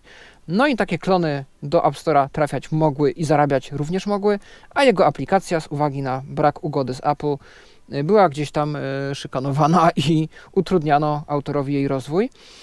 Sąd w Santa Clara w Kalifornii po zapoznaniu się ze sprawą przyjął zarzuty o nieuczciwe praktyki biznesowe, fałszywe reklamowanie oraz niespełnianie wymogów kontraktu ze strony Apple. Natomiast więcej dowodów będzie potrzebnych w kwestii właśnie tego zaniedbywania i wpuszczania tych nielegalnych, tych takich kopii tego FlickType'a. Natomiast no, te trzy przesłanki idą dalej. Będzie przesłuchanie, czy nawet już się odbyło. No i zobaczymy, co z tego wyjdzie. Czyli kolejny deweloper gdzieś tam wygrywa z Apple. Przy czym deweloper aplikacji, która jest no, gdzieś z naszej działki, która też była nagrodzona przez Apple jako gdzieś tam topowa aplikacja w dziedzinie dostępność, więc no może i dla nas tu będą jakieś zwycięstwa. No zobaczymy. I zostajemy poniekąd przy Apple'u, zdaje się, bo chodzi o Visual Studio Code, bo tam się pojawiają jakieś nowości a propos dostępności. Tak, yy, nowości jest kilka. Yy, główną nowością yy, to jest coś, o czym już wspominaliśmy kilka audycji temu, yy, czyli dźwięki yy, na poszczególne zdarzenia. Yy, dźwięki, yy, no mówiliśmy, mówiliśmy o nich kilka, kilka audycji temu, więc się jakoś wielce na ich temat rozwodził nie będę. Powiem tylko tyle, że jeżeli używamy tego programu ze screen readerem, jeżeli jest włączony ten tryb dostępności, to te dźwięki będą funkcjonować i teraz trafiły one już do wersji stabilnej. Kilka dni temu ukazała się aktualizacja styczniowa i w tejże aktualizacji właśnie styczniowej się one pojawiły. Kolejna nowość to jest dostęp z klawiatury do linków w terminalu, bo ten program zawiera w sobie wbudowany terminal, wbudowany interfejs taki do, do obsługi programów konsolowych, a no, czas jakiś temu pojawił się nowy standard, że w wyjściu w tym, co nam te programy pokazują, można zagnieździć sobie jakiś link. I program może nam wypisać kliknij tutaj i klikając tutaj otworzy nam się powiedzmy albo strona internetowa, albo nawet plik, co też się często na przykład robi, że wypisywana jest nam, nie wiem, zawartość powiedzmy folderu i, i nazwy plików gdzieś tam są, są linkami, możemy w nie kliknąć i sobie ten plik od razu w naszym edytorze otworzyć.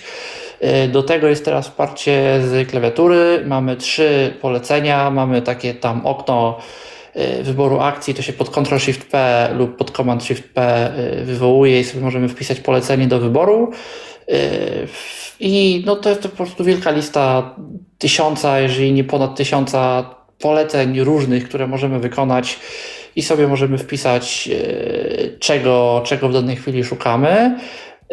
No i pojawiły się właśnie trzy polecenia. Pojawiło się polecenie, które otwiera ostatni, najnowszy jakby link, który nam się wyświetlił do strony sieci web. Ostatni, najnowszy link do pliku oraz polecenie wyświetlające nam listę linków i pozwalające nam kliknąć w link z danej listy. Kolejną nowością, która nie jest nowością stricte dostępnościową, ale która też może osoby niewidome gdzieś tam zainteresować, bo technologia cieszy się w naszej społeczności jaką taką popularnością, pojawiła się, pojawiło się podstawowe na razie wsparcie natywne dla języka LaTeX, który to stosuje się często, bardzo często na studiach, a czasami w szkole. Ja na przykład go stosowałem od gimnazjum i serdecznie go ludziom polecam do zapisu matematyki wszelkiego rodzaju.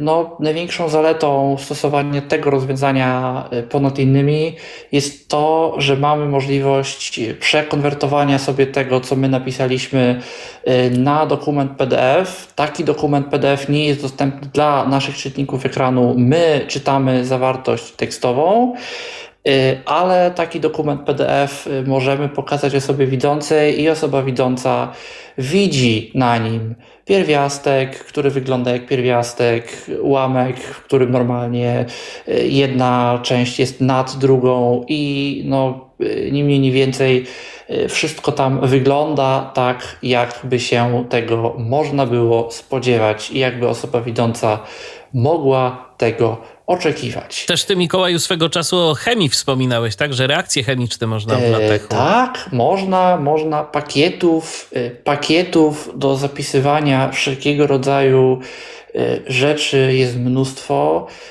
i nawet jeżeli jakiegoś elementu nie ma wbudowanego, to no, w naszym dokumencie możemy napisać usepackage, czyli użyj pakietu yy, i podać mu nazwę jakby takiego dodatkowego zewnętrznego modułu, który chcemy mieć dostępny.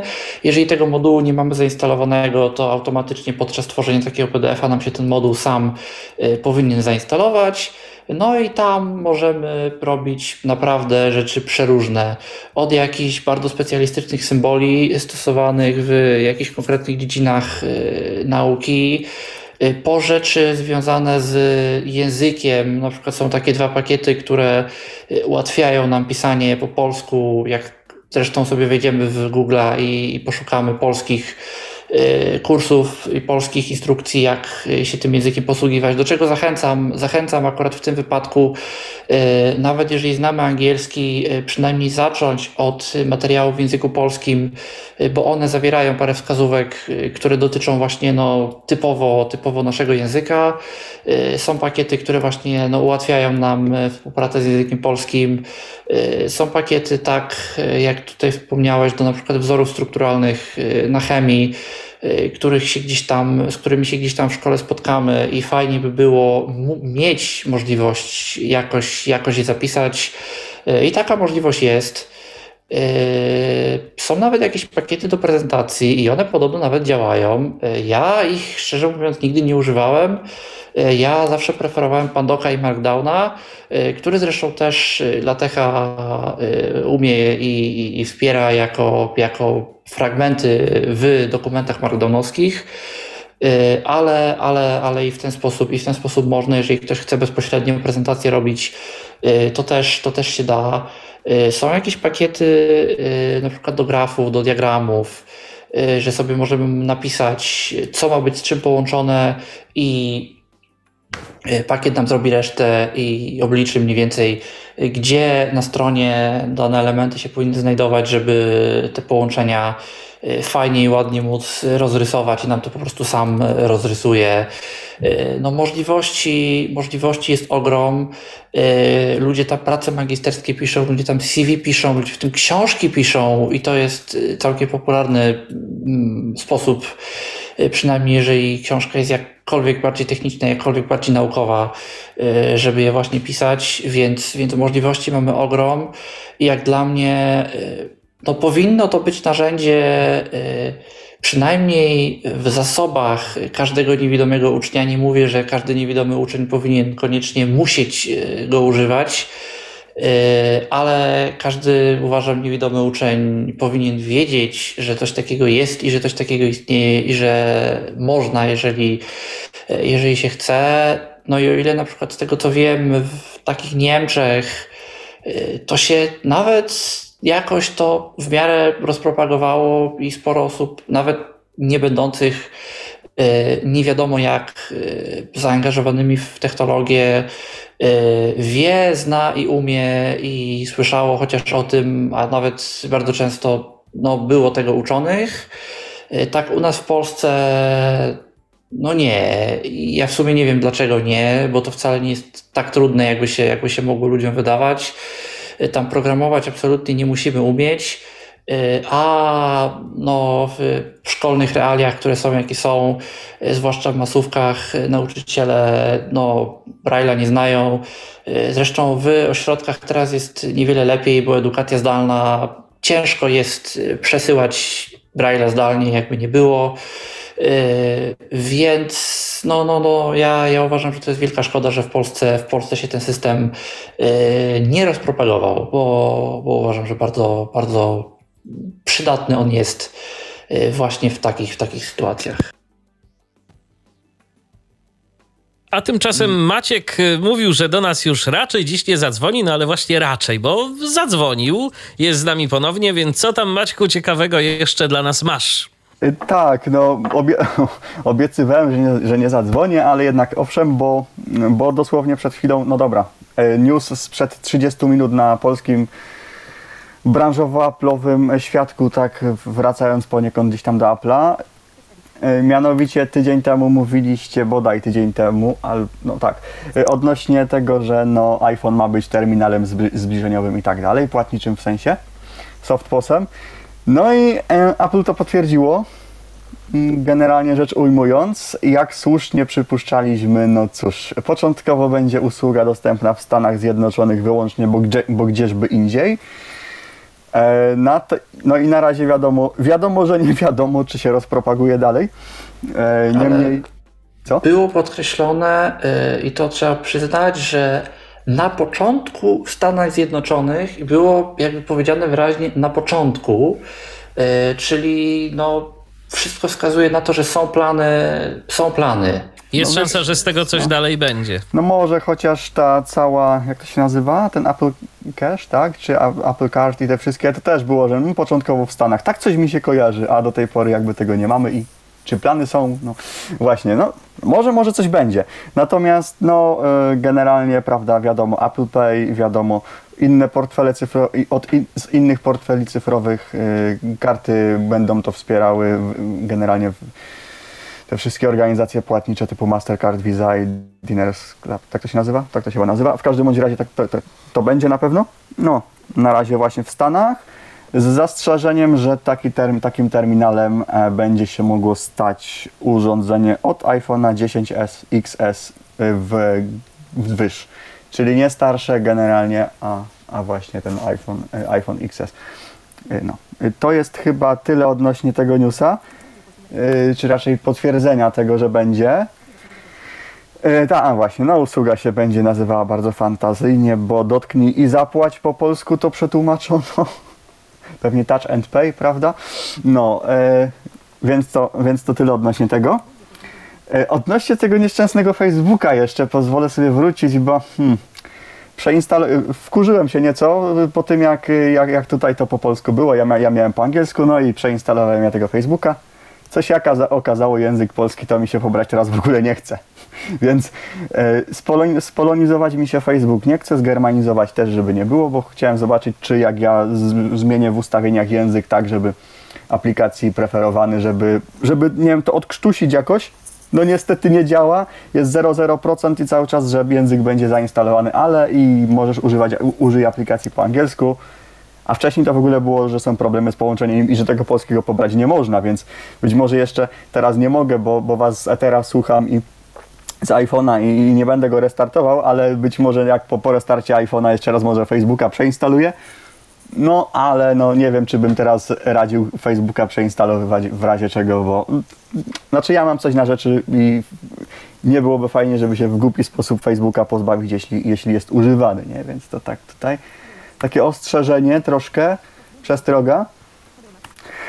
A co do jeszcze H B O Maxa, bo tam w tamtym tygodniu też o tym gdzieś nadmieniłem, no generalnie to, że od ósmego marca wchodzi, no to mm, gdzieś tam o tym wspominałem. No ceny jego też gdzieś tam są, te dwadzieścia złotych na miesiąc dla lojalnych klientów, którzy chyba albo się migrują z H B O Go, albo kupią w marcu. E, i do... Coś ktoś chciał? Ja chciałem, ale to, to może dokończ. Okej. Yy, że tak, o czym ja mówię, a, o H B O, yy, że yy, tak, że jeśli się wykupi w marcu yy, tą, tę, tę usługę, no to wtedy nam, no to wtedy będzie te dwadzieścia złotych, chyba dziewiętnaście dziewięćdziesiąt dziewięć albo dwadzieścia, jakoś tak w każdym bądź razie, a jeśli się anuluje albo kupi i wykupi drugi raz, no albo się kupi później niż w marcu, no to wtedy będzie chyba trzydzieści złotych, no albo te dwadzieścia dziewięć dziewięćdziesiąt dziewięć to właśnie jakoś tak chyba. No i ja w sumie tyle. Co ja chciałem dodać, że z wielką, że tak powiem, zapartym tchem, myślę, że powinniśmy wyczekiwać tej usługi. Jestem bo... ciekaw jak audiodeskrypcja. Tak, właśnie o tym, o tym chciałem mówić, że nie zapominajmy o tym, że H B O Max w Stanach Zjednoczonych i w, na pewno w Stanach Zjednoczonych, gdzie, gdzie on już od czasu jakiegoś funkcjonuje, te audiodeskrypcje ma i no biorąc pod uwagę to, jak to wygląda z większością usług tego typu, czy to z Netflixem, czy to z Amazon Prime'em, czy to jeszcze z kilkoma innymi, jak takie usługi wchodzą do innych krajów, to jest spora szansa na to, że ta audiodeskrypcja też tam będzie.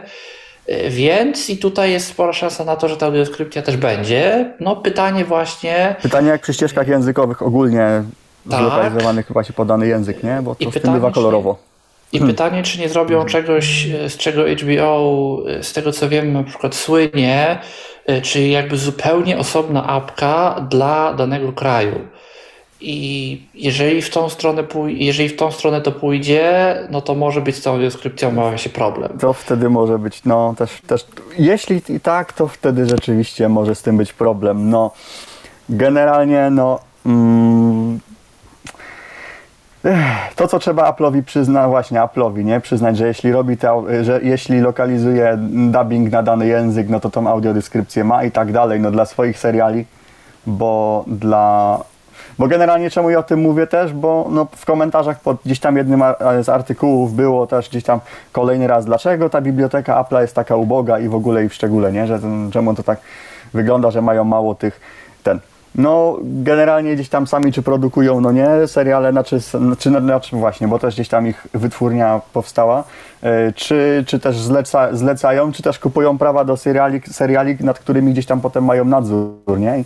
A ludzie mają, no tak troszeczkę pretensje, czemu starsze, do starszych seriali gdzieś nie wykupują licencji, no tylko no, jeśli by Apple kupiło, a serial nie ma tych audiodeskrypcji, napisów dla niesłyszących i tak dalej, no to też by gdzieś tam wbrew Yy, założeniom dostępności, nie? No i, i tam był taki, też po, pojawił się, no bo musieliby to wszystko robić tak naprawdę, no nie? Audiodeskrypcje, napisy i wszystko, zwłaszcza audiodeskrypcja, no też kosztuje, dość, gdzieś tam dość konkretnie, więc, yy, więc to no pojawiły się takie głosy, no, że jeśli, że jeśli, że jeśli tak Apple będzie postępowało, no to wypadł z rynku, no bo ta biblioteka jest, prawda, taka, no, no takie były tu komentarze, nie? Pod tym kątem, no. Także to... Yy, także to, no mo- mogliby w sumie coś takiego gdzieś tam robić, nie? Że tak powiedzmy kupić licencję do powiedzmy jednego, dwóch seriali powiedzmy na, na rok, czy powiedzmy dwa tak, do, do tych starszych i robić audiodeskrypcję, no ale w sumie no ludziom jakby nie dogodzisz, no nie? To, to cały czas by gdzieś było za mało tego kontentu w, w, tym, w, tym, w tym serwisie, no i że, że tak powiem, czepialiby się. A, a tutaj ten, ta, ta biblioteka właśnie, bo jeśli chodzi o H B O, to, to tam chyba sporo tego mają, tak generalnie, nie? Mikołaju, tam czy ktoś się orientujecie? Co, jak tak? Trochę tego jest. Mówisz o audiodeskrypcji, czy o ogólnie? Wiesz co, o, ogól, a w sumie i ogólnie, i o tych z audiodeskrypcją. Co, no trochę tego jest. Jakby, no nie, nie ma tego mało, to na pewno. Jeżeli chodzi o audiodeskrypcję, nie ma tego nie wiadomo jak dużo, bo oni te audiodeskrypcje zaczęli wprowadzać w miarę niedawno, bo tam była w ogóle jakaś sprawa w sądzie i oni tę sprawę o. przegrali i oni po prostu zostali zmuszeni prawem, żeby okay. te audiodeskrypcje zrobić. I o ile na nowych rzeczach ta audiodeskrypcja się pojawia, o tyle na popularnych rzeczach ta audiodeskrypcja się pojawia. Od chociażby taka gra o Tron słynna, która tej audiodeskrypcji nigdy nie miała oficjalnie, trzeba było jakieś pirackie wersje z brytyjskiego Sky'a wyciągać. Już ją na przykład teraz oficjalnie dostała. O tyle nadal starsze rzeczy, nawet relatywnie, ale nie, nie wiadomo jak popularne, te audiodeskrypcje mogą po prostu nie mieć, bo no nikt, nikt już nie będzie jakby dla, dla takich starych. Jeśli to są właśnie jakieś starsze, starsze, starsze. No właśnie, no i pewnie dlatego też Apple jakoś szczególnie nie kupuje, nie bierze się za, za te starsze, no bo też by im się to pewnie nie do końca opłaciło, zwłaszcza jak mają w zanadrzu sto tysięcy innych pomysłów, tak powiem, planów. Audiodeskrypcją, skupowaniem i z audiodeskrypcją to jest w ogóle problem. Bo bardzo często jest tak, że audiodeskrypcja do czegoś jest i ją ma ktoś. I jakby serial jest, czy film jest i jego ma ktoś i to wcale nie musi być ten sam ktoś.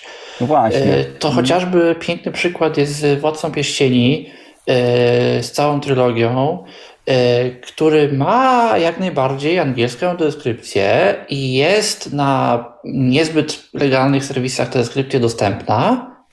I nikt nie wie, skąd ona się wzięła. I Aha. nie wiadomo do dziś, co jest źródłem tej deskrypcji i skąd ona została wyciągnięta. Bo żaden serwis streamingowy, żaden sklep nie ma tego. I tej deskrypcji nigdzie nie ma. Najprawdopodobniej któraś telewizja, nie za bardzo wiadomo gdzie, kiedyś te deskrypcje zrobiła, ktoś to nagrał i to sobie teraz jest. I ten, kto ją ma, ten ją ma.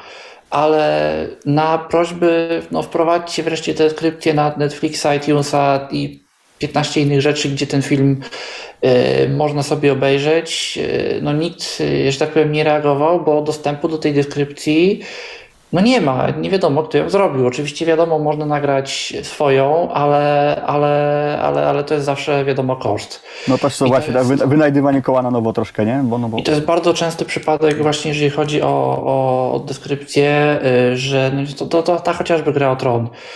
Tyle lat było tak, że Gra o Tron miało H B O i H B O miało politykę nierobienia deskrypcji. Deskrypcję robił brytyjski Sky przez to, że w Wielkiej Brytanii H B O nie funkcjonował i ten, kto wiedział, jak ją znaleźć, ten ją znalazł, ale na serwisach oficjalnych, jakie by one nie były, tej deskrypcji nigdy nie było, bo brytyjski Sky tej deskrypcji nikomu więcej nie dał, a nikt też na tyle nie był nią zainteresowany, żeby negocjować osobno z Brytyjczykami pozyskanie ścieżki deskrypcji. Netflix już na przykład o tyle, o tyle się teraz poprawił, że Netflix ma w kontraktach wymuszone, że jeżeli oni kupują od dystrybutora jakikolwiek film i jeżeli dystrybutor może sprzedać tę ścieżkę i ma do niej dostęp, to on musi ją załączyć. No tylko właśnie czasami jest na przykład tak, że film nagra jakieś polskie studio, audiodeskrypcję do filmu zrobi na przykład T V P, a Netflix kupi film bezpośrednio od studia, a nie od T V P. I mimo, że w telewizji audiodeskrypcję mamy, to na Netflixie tej audiodeskrypcji nie będzie, bo audiodeskrypcja nie należy do studia i studio nie może jej Netflixowi dać. No właśnie, no i tak się to potem kończy. No ale fajne jest to, że ten, że H B O jako tako, no właśnie, proces przegrało, prawda, no, no właśnie, cała Ameryka, to Ameryka z korzyścią dla nas, jak to już tutaj, nie, jak to już tutaj było nie raz i nie dwa podkreślane, także fajnie, fajnie. A właśnie, a propos dostępności, no bo narzeka się na to, że H B O Go i, i, i Max generalnie, że ta aplikacja to nie była ziemia generalnie, prawda, że, że i wygląd i tak dalej. I wie ktoś generalnie jak z dostępnością tych dwóch, tak ogólnie? Są, są jakieś info, jakieś powiedzmy, czy porównania, jak, jak, jak z dostępnością dla takiego choćby voiceovera tych apek? A czy których? No właśnie H B O Go i Maxa. Nie wiem. Nie wiem. Max, przynajmniej ten amerykański Max, z tego co wiem, jest na tyle dostępny, że da się go używać i no ta audiodeskrypcja tam jest i, i, to, i to nie jest problem. Jeżeli my dostaniemy tę samą apkę, a na to szczerze mówiąc liczę, że dostaniemy tę samą apkę, no to ona dostępna będzie. Jak jest z obecną polską apką, jak będzie z przyszłą polską apką, jeżeli to będzie inna apka dedykowana na nasz kraj, to tego... No to też tego może być różnie w sumie, nawet z tą dostępnością niestety, nie? Bo widziałem to... chyba aplikację na Apple T V, jeżeli się nie mylę, naszą, i ona była chyba dostępna, ale ja tych aplikacji hmm. widziałem tyle różnych serwisów, że już nie pamiętam, które ja widziałem, a które nie. I tak jakby z, te, z tych, pamiętam, że z tych co widziałem, jedyną ze sporymi problemami to był player. No, jak to player w sumie. Jak to player, tak, ale naprawdę aplikacje, które no, potrafią mieć duży problem, to na, na, na Apple sobie bardzo, bardzo fajnie radziły i nawet ten player nie był dostępny cudownie, był dostępny w sumie jakoś i w sumie to się nawet dało z niego skorzystać. Yy, przynajmniej na czas jak ja go testowałem, co było jakimś kilka miesięcy dobre temu. Wiadomo, że te rzeczy się mogą yy, zmieniać, więc, więc. Ale, ale, ale to, to nie wyglądało, nie wyglądało to też jakoś tragicznie. Nie, nie, nie było to fajne, ale, ale jakoś, jakoś się nawet dało. Więc pod kątem dostępności to ta platforma yy, bardzo, bardzo mnie pozytywnie zaskoczyła. Mhm. No, jeśli rzeczywiście będzie jedna apka i dostępność yy, mówisz, że tam jest, jeśli chodzi o H B O Max, to spoko. No tam gdzieś ktoś chyba narzekał rzeczywiście na Go, na, na aplikację H B O Go, że tam no tak, tak dostępność to tak... Gdzieś mi się to obiło gdzieś o uszy, że ktoś tam coś narzekał. A jeśli rzeczywiście będzie lepiej, no to hmm, pozostaje czekać do ósmego marca, prawda? I wtedy zobaczymy, czy coś tam rze- rzeczywiście jak to, jak to będzie. No cennik znamy, a jak apki, no to, to się zobaczy. Przynajmniej już nie, nie, nie trzeba będzie kombinować, prawda, z V P N-ami i różnymi innymi, innymi dziwnymi rzeczami. No, dobra, słuchajcie, no to ja już czasu Antonowego nie zabieram. Dziękuję bardzo i... I, I już może nie mówię, że nie zadzwonię, bo nie wiadomo, jak to jeszcze będzie. Ale... Zobaczymy, jak będzie, Maćku, tak. tak. Nie obiecuj, nie obiecuj. Tak, widać właśnie. No, dobra. No to dzięki serdeczne. Dzięki za telefon. A propos telefonów, to mamy kolejny telefon. Iwo jest z nami tym razem, tylko Iwo ma problem z podłączeniem się do naszego systemu audio. Tu widzę, bo nie ma dźwięku, więc no cóż, może przejdźmy, Tomku, dalej. Przynajmniej na razie. Przechodzimy dalej i tym razem twój news, Michale, na temat Tyfloserwisu. Tak, zgadza się. Na temat Tyfloserwisu, czyli tego, co nam oferuje Fundacja Trakt. To jest fundacja już od lat działająca, tylko ja mam takie wrażenie, że ta fundacja trochę ma problem z promocją siebie i z promocją tego, co ma do zaoferowania. I to jest na zasadzie takiej, że kto wie, ten wie, a wiedzieć myślę, że warto, żeby tam sobie zaglądać na strony Fundacji Trakt, bo jest co czytać. I między innymi jeden z projektów realizowanych przez tę fundację to jest Tyflo Serwis. To jest zbiór różnego rodzaju artykułów dotyczących osób niewidomych. To są od czasu do czasu artykuły technologiczne, owszem. Więcej z tego, co widzę, to tam jest bardziej takich rzeczy społecznych, trochę dotyczących prawa. No wiadomo, nieznajomość prawa szkodzi, więc może warto też się zapoznać i warto sobie to poczytać. Problem jest taki, że z głównej strony Fundacji Trakt, czyli trakt kropka org kropka p l, to nie jest aż to tak wygodnie dostępne, dlatego ja radzę sobie przejść na mapę serwisu i tam sobie to odnaleźć. Oczywiście można też przejść sobie na stronę, do której link będzie w komentarzu, czyli trakt kropka org kropka p l ukośnik Category ukośnik Tyflo Serwis. I tam sobie można czytać. Na każdej stronie jest po kilka artykułów. Wchodzimy sobie w artykuł, czytamy, przechodzimy sobie dalej. Tak jak mówię, jest y, tych tekstów naprawdę bardzo dużo, y, więc każdy myślę, że znajdzie coś dla siebie. A że ten projekt, y, z tego co widziałem, będzie realizowany przynajmniej do dwa tysiące dwudziestego czwartego roku, y, no to jest szansa, że jeszcze sporo różnego rodzaju materiałów tam się pojawi. Ym, też mam nadzieję. A, A tymczasem teraz... mamy telefon. Tak, Tym, tak, tymczasem mamy telefon, więc zanim przejdziemy dalej, to może odbierzmy ten telefon. Kogo witamy po drugiej stronie? Halo? Iwo. Witamy, Iwo, i słuchamy. No bo ja mam taki ostatnio problem z iPhone'em, że kiedy go wyciszę, to voice over, jak mam wyciszony telefon, to i tak jakby mi mówi te powiadomienia i po prostu to jest trochę uciążliwe. No to zawsze możesz wyciszyć sobie mowę samego voiceovera w takiej sytuacji, bo niestety od pewnego czasu jest to problem, więc ja szczerze mówiąc radzę sobie z tym tak, że wyciszam mowę. Dwukrotne stuknięcie trzema palcami. palcami. To jest jedna opcja, tylko trzeba pamiętać wtedy, że no voiceover nam milknie, żeby go włączyć z powrotem, to znowu dwukrotnym stuknięciem trzema palcami trzeba sobie te mowy włączyć. Druga opcja to jest po prostu ściszenie telefonu na zero i zgłośnienie sobie go w momencie, jak potrzebujemy, żeby nam mówił. Trzecia opcja to jest włączenie trybu nie przeszkadzać, względnie trybu skupienia w iOSie piętnaście. No tylko za tym niestety idzie to, że tracimy i wibracje, ale ta opcja też działa. Także jak sam słyszysz, do wyboru, do koloru, więc możesz sobie coś z tego wybrać. No niestety rzeczywiście popsuły się te powiadomienia. VoiceOver się strasznie, jeżeli chodzi o te powiadomienia, zrobił gadatliwy. To jest prawda. Dobrze, to dziękuję. Dziękujemy również za telefon, pozdrawiamy cię, trzymaj się. Do widzenia, do usłyszenia.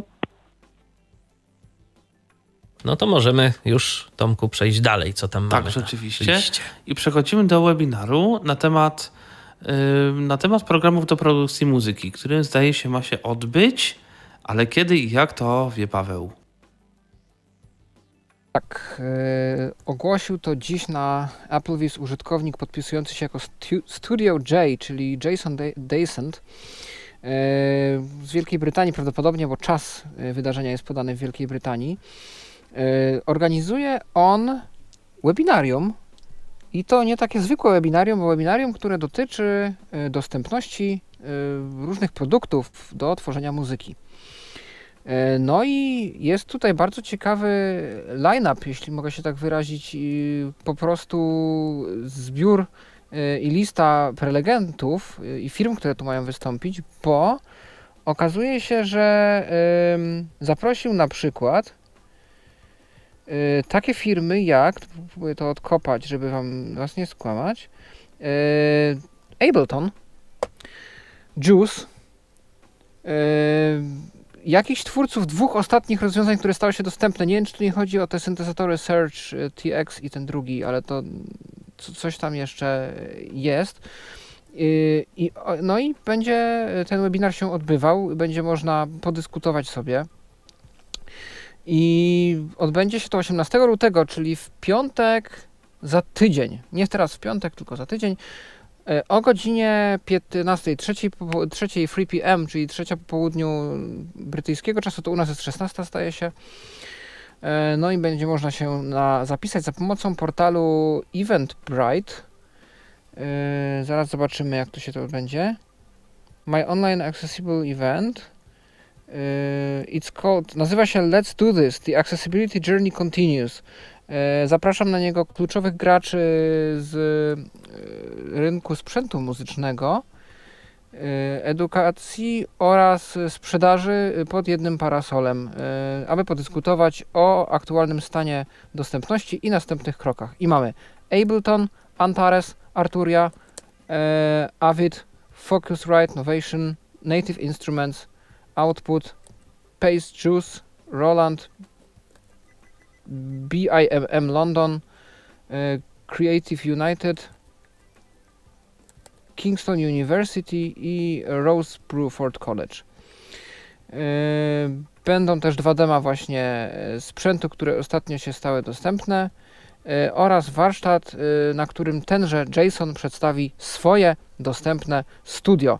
Wydarzenie jest za darmo, można się zasubskrybować, jest wątek na Applebee's, ale też w komentarzach będzie link do webinarium na Eventbrite i będzie można się zapisać. No więc jeżeli interesuje Was temat i bardzo byście chcieli, to no to myślę, że będzie to bardzo ciekawe. Tu właśnie czytam o Jasonie samym, bo nie znałem go wcześniej. Jest producentem muzycznym i konsultantem w dziedzinie dostępności, który studiował i pracował w Wielkiej Brytanii w ciągu ostatnich dwóch lat. Ponoć nastąpił wielki przełom w dostępności technologii dla muzyki w wyniku jego pracy magisterskiej, które też było wydarzeniem. Rok temu w styczniu się odbyła obrona tej pracy. No i on chce być właśnie tą siłą napędową tego właśnie przemysłu muzycznego i jego dostępności. No i zobaczymy. Życzymy powodzenia. Miejmy nadzieję, że wydarzenie się uda. No to jest ciekawe, bo rzeczywiście w ostatnich latach jest duży postęp, jeżeli chodzi o tworzenie muzyki i o taką świadomość dostępności u producentów. Oczywiście daleka droga jeszcze do tego, żeby ta świadomość była wystarczająca. Niemniej coś się w materii dzieje, co bardzo mnie osobiście cieszy. W ogóle myślę, że to cieszy, bo im więcej mamy takich zawodów, które mogą być dla nas dostępne i nie wymagać jakichś karkołomnych rzeczy, które, które należałoby zrobić, żeby w ogóle tego się podjąć, no to tym lepiej. I został nam jeszcze jeden news, o którym, który jakoś przeoczyłem, news Roberta, na temat czegoś, co nazywa się Instytucja Kultury Otwarta dla Wszystkich. Co to jest? A już mówię, myślałem, że to pójdzie na końcu, ponieważ z racji takich, ani, ani innych wydarzeń udało mi się ten news dopiero dodać całkiem niedawno, ale akurat szybciej. Mianowicie Fundacja Kultury Bez Barier wraz z ekspertami, organizacjami zajmującymi się dostępnością przygotowała poradnik dla instytucji kultury. Znajdują się tam wskazówki na temat, na temat tego, co zrobić, aby placówka i jej oferta były dostępne dla osób ze szczególnymi potrzebami oraz wszystkich innych odwiedzających. Poradnik dla sektora kultury w zakresie zapewniania dostępności pomoże w prowadzeniu regularnej działalności instytucji kultury. Ułatwi odpowiedź na pytanie, jak przygotować wystawę lub warsztaty artystyczne, aby były dostępne. Podaje także przepisy prawa i przykłady dobrych praktyk.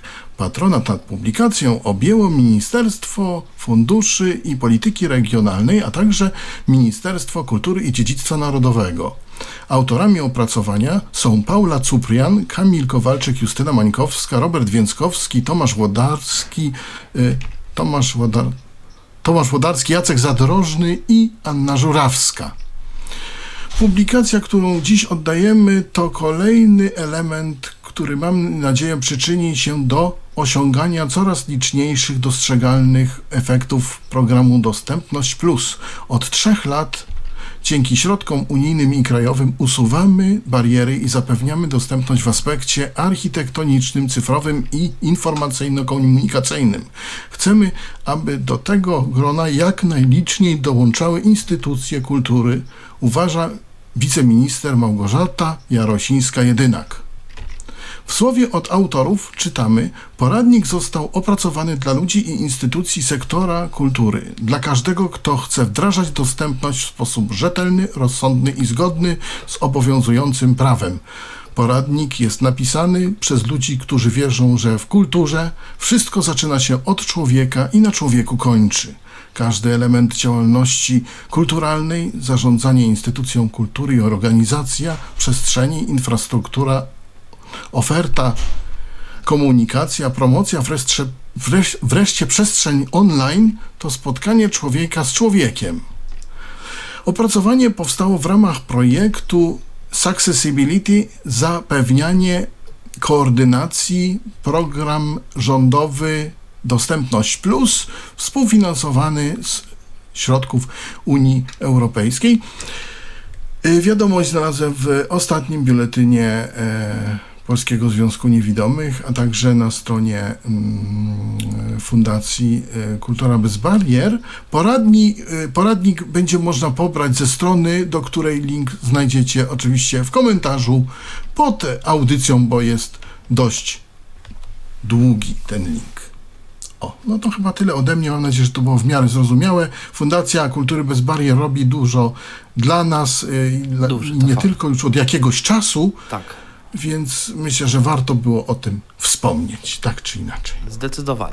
Tymczasem mamy kilka wypowiedzi od naszych słuchaczy. Patryk między innymi napisał, że to ukrywanie, to czytanie ukrywania u niego na Facebooku to już jest od dłuższego czasu, a co ciekawe ukrywanie na pokrętle pojawiło się kilka dni temu. No to ciekawe, bo na przykład u mnie jest to ukrywanie mówione też w momencie dopiero, kiedy się pojawiło na pokrętle, pojawiło się w czynnościach, bo inaczej na to w ogóle nie zwróciłbym uwagi i nie sprawdzałbym tego, a zaczęło mi tu mówić ukryj, ukryj, ukryj i zastanawiam się, o co chodzi z tym ukryj. No i sprawdziłem, że to po prostu odnosi się do tych czynności. Jeszcze Patryk napisał, że u niego od niedawna też się pojawiło w tym rozpoznawaniu obrazków na Facebooku koty rasowe. No akurat to też mogę powiedzieć, bo akurat znam to z autopsji, będąc na etapie wyboru właśnie takiego kota i na etapie poszukiwań takiego kota,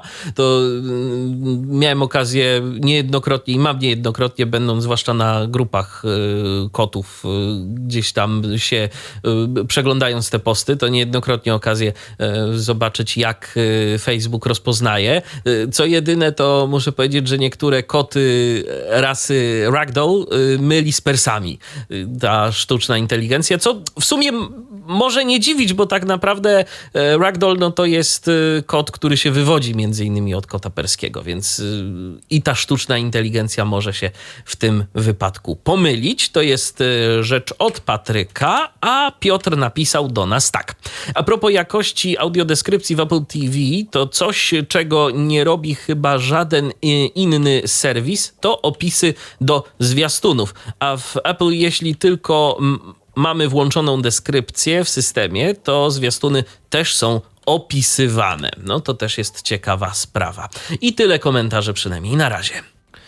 A teraz o projekcie Sable, który no był właśnie, był projektem, którego zadaniem, znaczy którego zadaniem, no to było coś do tego, żeby człowiek, który nie zna się na programowaniu, mógł zrobić prostą, prostą, ale grę audio.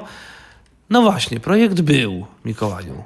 Tak, projekt był i może jeszcze do nas powróci, ale w troszkę innej formie, bo twórcy projektu ogłosili, że no to, jak to jest robione obecnie, nie ma szans na przetrwanie. Projekt był tworzony za pomocą no, środowiska języka programowania i jakby narzędzi wokół niego zorientowanych, które się nazywało B G T.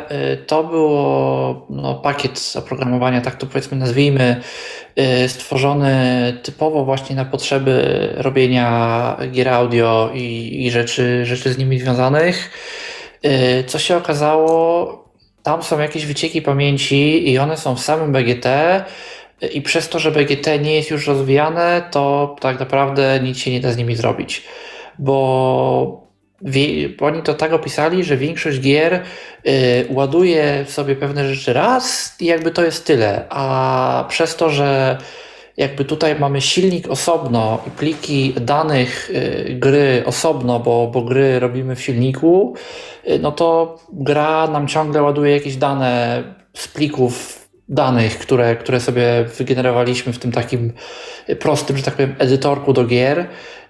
I to, i to ładowanie tych danych sprawia, że, że się właśnie te, te problemy bardzo stają się, stają się bardzo widoczne, że próbowali to optymalizować, ale no to jest po prostu na tyle poważny błąd, że nie za bardzo da się cokolwiek z nim zrobić. Yy, oni tworzyli w tym jakąś grę yy, i tworzyli właśnie sam ten silnik. Yy, mówili, że udostępnią, tak jak kiedyś była beta na kilka tygodni wersję, yy, tak teraz udostępnią na kilka tygodni to, co jest, żeby się ludzie mogli pobawić, ale stwierdzili, że bez sensu jest, że oni, oni się nie czują yy, na tyle, żeby sprzedawać to jako komercyjny produkt, wiedząc, że może nam to wysypać system i może nam to zająć całą pamięć RAM. No, twierdzą, że nie wiadomo co dalej, ale to może nie być ostatnie słowo, czyli no, podejrzewamy, że jeżeli cokolwiek powróci, to powróci to w innym języku, w inny sposób po prostu tworzone. Ten sam pomysł, ale od zera. No, zobaczymy. A teraz przechodzimy do kategorii technikalia. No i najpierw jeszcze zdaje się... moje news w Tyflowieściach a propos tych organizacji dwóch, które zrzeszają... A tak, tak, jeszcze jest jeden, tak. Rzeczywiście. Są dwie takie organizacje. Jedna zrzesza muzyków niewidomych, druga niepełnosprawnych, nie, niepełnosprawnych, nie tylko niewidomych, ale założyła je piosenkarka niewidoma ze Stanów, z Nowego Jorku. Laci, Laci chyba się będzie czytało jej stage name, jej pseudonim artystyczny. No, ale organizacja nazywa się R A M P D, czyli Record Artists and Music Professionals with Disabilities i pod adresem r a m p d kropka org możecie znaleźć ich stronę. Na ten moment można zapisać się na ich listę mailingową i to może zrobić każda osoba, nawet y, która nie jest y, jakoś związana z muzyką, ani nawet nie identyfikuje się jako osoba niepełnosprawna. Y, natomiast y, subskrypcja już taka pr- profesjonalna y, y, to jest przywilej osób, które rzeczywiście w tym y, przemyśle działają i jakąś niepełnosprawność mają. Jest cały długi formularz, gdzie należy go no, dość pieczołowicie wypełnić. Jaka niepełnosprawność, jaki sposób jesteśmy związani z branżą muzyczną, czy uczymy, czy sami tworzymy, czy podkłady, czy bardziej piszemy teksty, czy może zarządzamy jakimś miejscem, w którym odbywają się koncerty, a w jaki sposób, a jaką muzykę tworzymy, a czy możemy jakieś próbki przysłać, a czy mamy jakieś prasowe wydania rzeczy, tu jakieś wywiady z nami, czy jakiś po prostu artykuł o naszej muzyce, w ciągu ostatnich chyba dwóch lat, czy iluś tam, więc to jest już taki konkretny formularz, no i to okienko aplikacyjne jest też ograniczone, bo wnioski będą rozpatrywane do końca kwietnia, więc jeżeli jesteście zainteresowani przynależnością do takiego kolektywu, no to możecie się zainteresować. Kolektyw jest o tyle ciekawy, że już jakiś rozgłos zdobył w Stanach, był na przykład omówiony na łamach czasopisma muzycznego Billboard. Współprace, z tego co widziałem, już są podjęte z takimi grupami zrzeszającymi jak Women in Music na przykład. Widziałem też, że Grammy jakoś ich wspiera, więc tu już mówimy o dość poważnych markach. No i to jest taka grupa, która działa na rzecz zwiększenia dostępności w muzyce, żeby osoby z niepełnosprawnością, które tworzą muzykę, były bardziej widoczne. No i żeby to uczynić, jest już na stronie tego zrzeszenia lista, taki katalog osób, które mm, muzyką się zajmują i są niepełnosprawne, łącznie z opisami zdjęć tych osób, y, takimi bardzo szczegółowymi, y, takimi typowo amerykańskimi, gdzie już są na przykład opisane, jest opisana y, odcień skóry y, i tak dalej.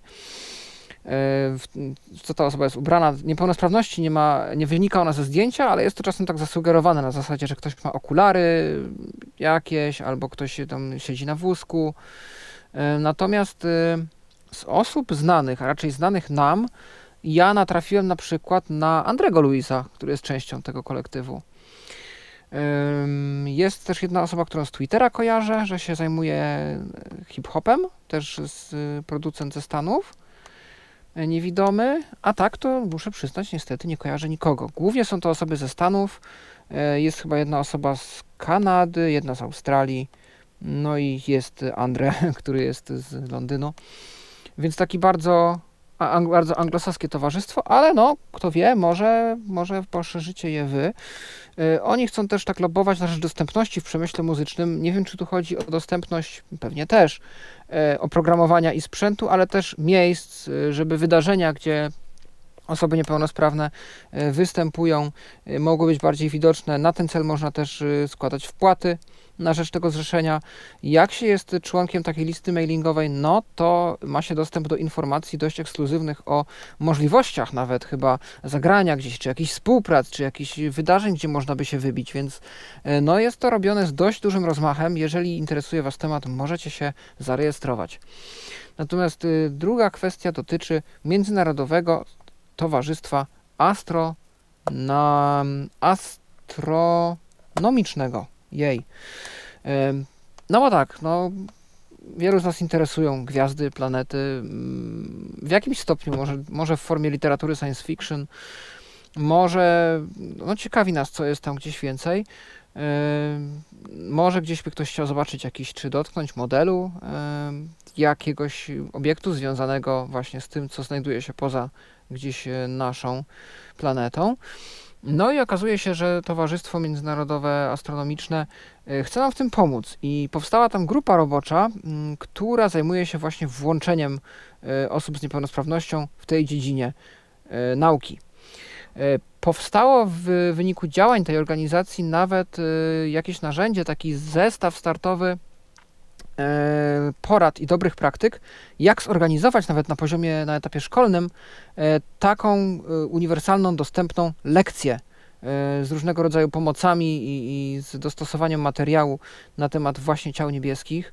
No i ta organizacja szuka organizacji reprezentujących osoby niepełnosprawne, żeby przyłączyły się one i razem tworzyły te zestawy dobrych praktyk i promowały astronomię jako dostępną dziedzinę sztuki. Yy, przepraszam bardzo, nauki.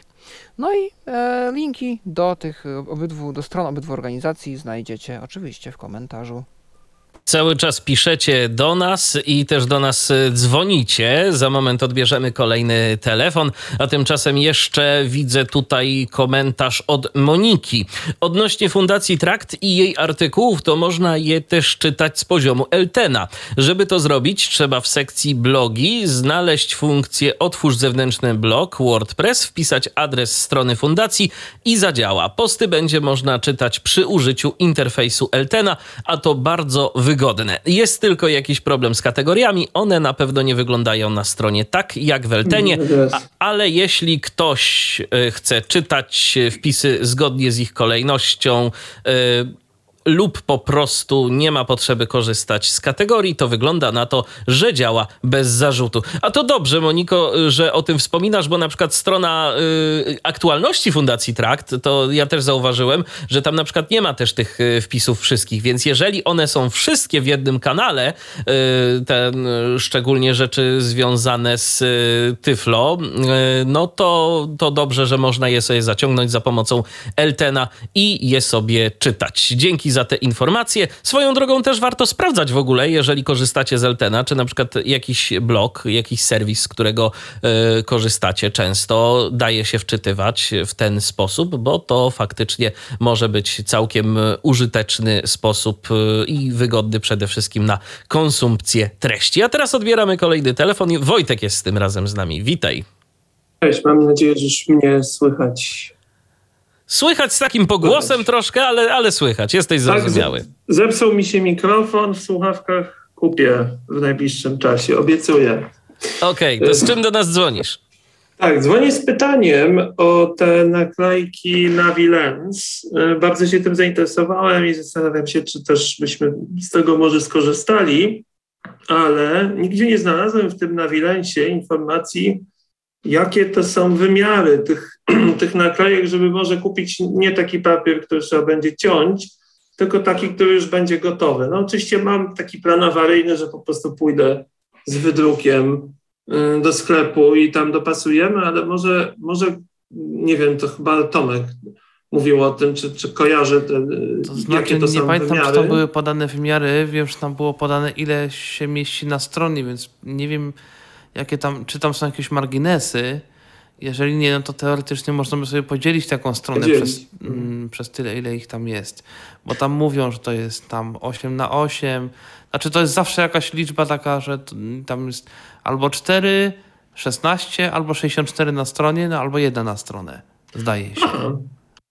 Okej, okay. To jest do rozważenia. Ja też rozważam, żeby na partyzanta otagować w ten sposób y, kosze na śmieci. Zobaczymy, co powie administracja, jak, jak to się stanie. Chwila, chwila, chwila. Yy, bo wydaje mi się, że jeżeli my skorzystamy z tej opcji jakby osobistej, to do naszych etykiet nie mają dostępu inne osoby poza nami, a my się musimy skontaktować. Chyba, że, chyba, że źle mówię, Tomku, to, to mnie tak, poprawi też, ewentualnie. Tak, właśnie tak mi się wydaje. Yy, a jeżeli my chcemy, żeby te etykiety były dostępne dla wszystkich, to my się z nimi kontaktujemy jako firma i normalnie kupujemy od nich usługę. Pytanie o prywatny użytek, co oznacza, to oczywiście trzeba przeczytać najpierw licencję. Jeszcze nawet nie o to chodzi. Oznacza tyle, że to będzie w twojej aplikacji, a nie w innych aplikacjach. Mhm. Jeżeli Czyli jakby ja, ja przychodząc nie będę miał do tego dostępu, a użytek tak, publiczny... Tak, to się zidentyfikuje jako pusta etykieta. Mhm. Nie, no to jest oczywiście do, do rozważenia. A ciekawe, słuchajcie, czy na przykład kilka osób może sobie taką etykietę zaetykietować tak. po swojemu, że tak, tak powiem. Może. No bo to, bo to w przypadku koszy na śmieci na przykład, no to myślę, że nie jest jeszcze zła opcja, nawet jeżeli powiedzmy miałoby z tego skorzystać kilka osób, bo sobie wystarczy, że każda osoba zaetykietuje osobno, no i tyle. W takiej ja sytuacji. Tak z głupia front wyskoczyłem z tymi koszami, bo mam takie doświadczenie, że po przeprowadzce y, próbowałem to załatwić w sposób kulturalny i okazuje się, że jest taki jakiś przepis w tych umowach, które miasto zawiera z y, tymi no, śmieciarzami, nie wiem jak to nazwać, wy- wywozicielami tych śmieci.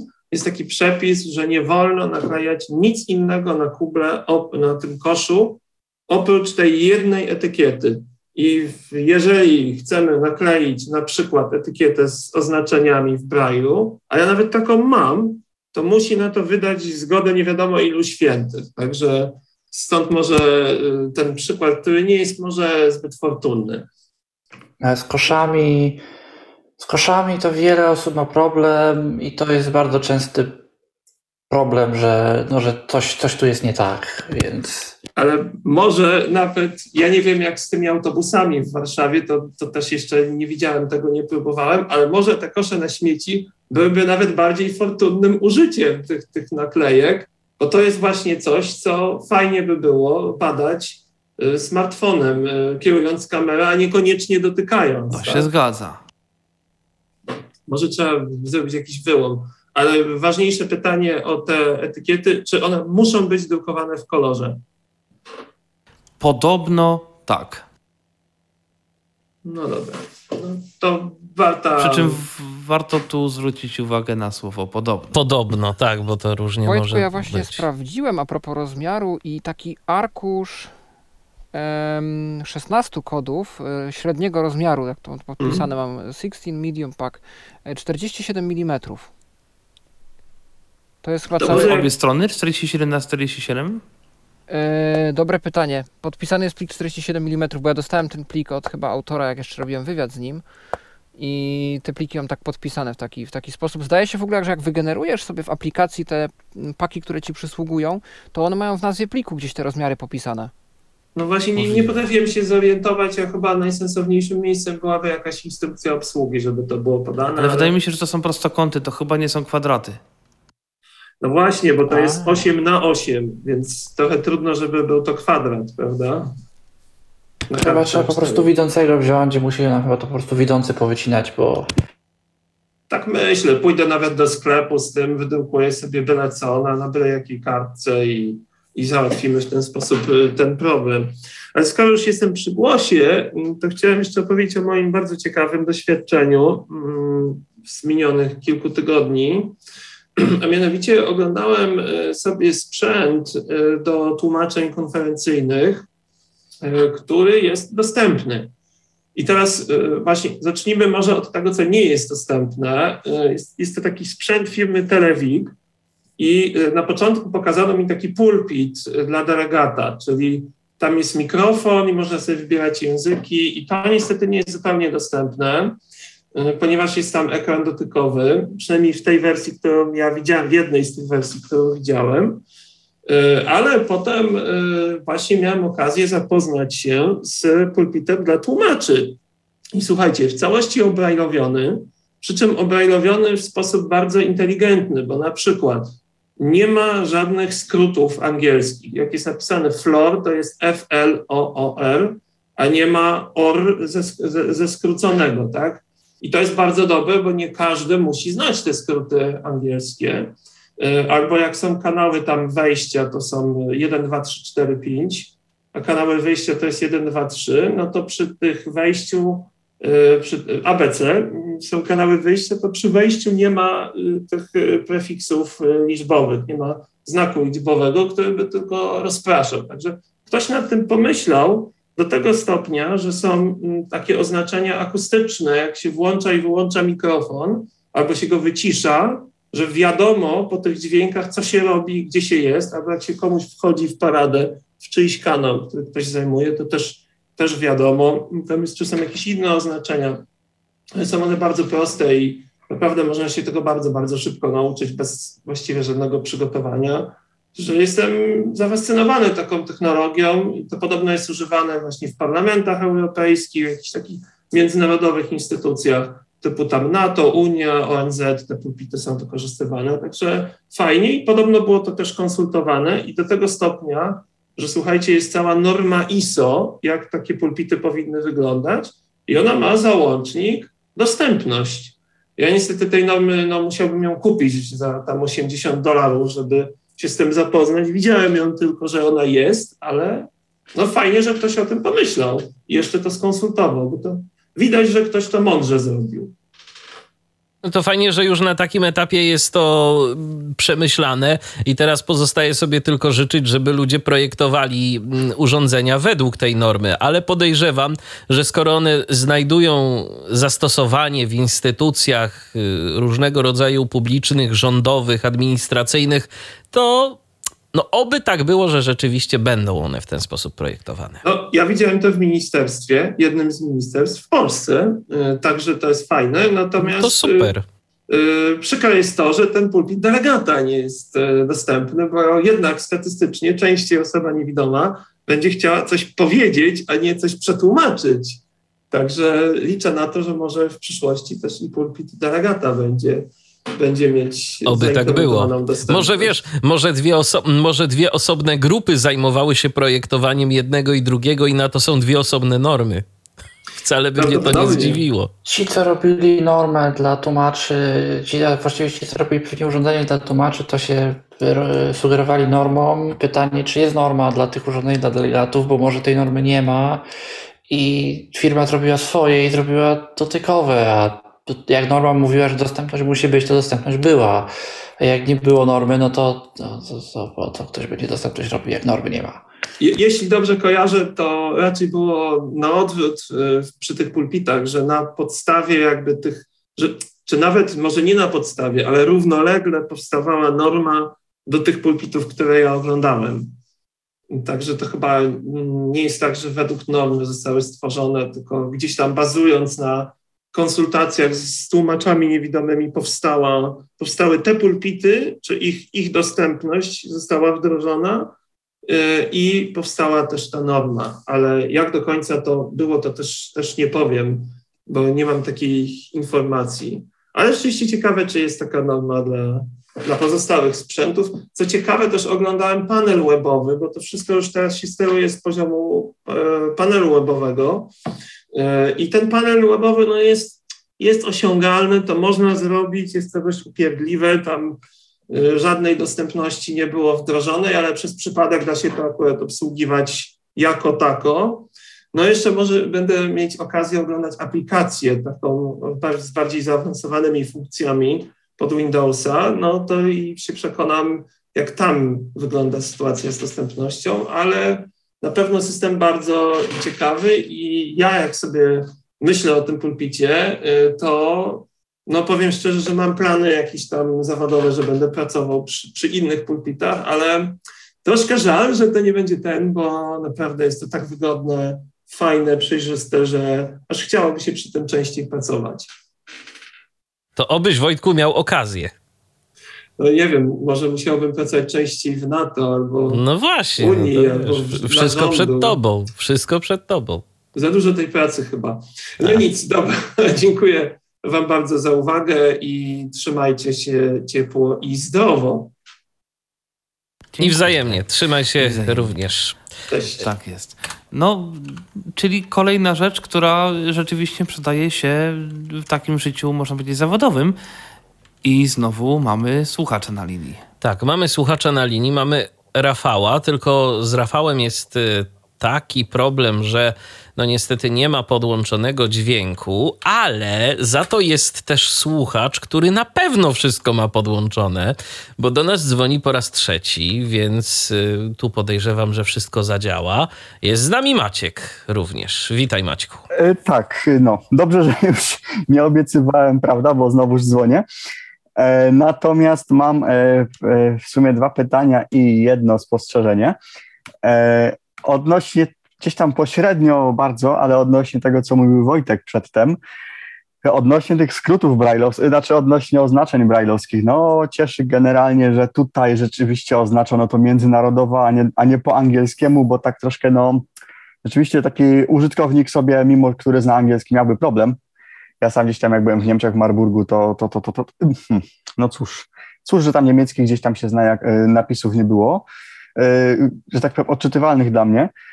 I w związku z tym w sumie do ciebie, Pawle, mam pytanie, nie wiem, czy ty się orientujesz, nie wiem, czy ja o to kiedyś pytałem, jak tak, to przepraszam, ale w sumie mi umknęło, odnośnie, no bo tam w ramach dostępności to się też u, um, kładzie się nacisk na upraszczanie języka, a nie tam jest Einfachsprache, albo jak tam się nazywa, ten, mhm.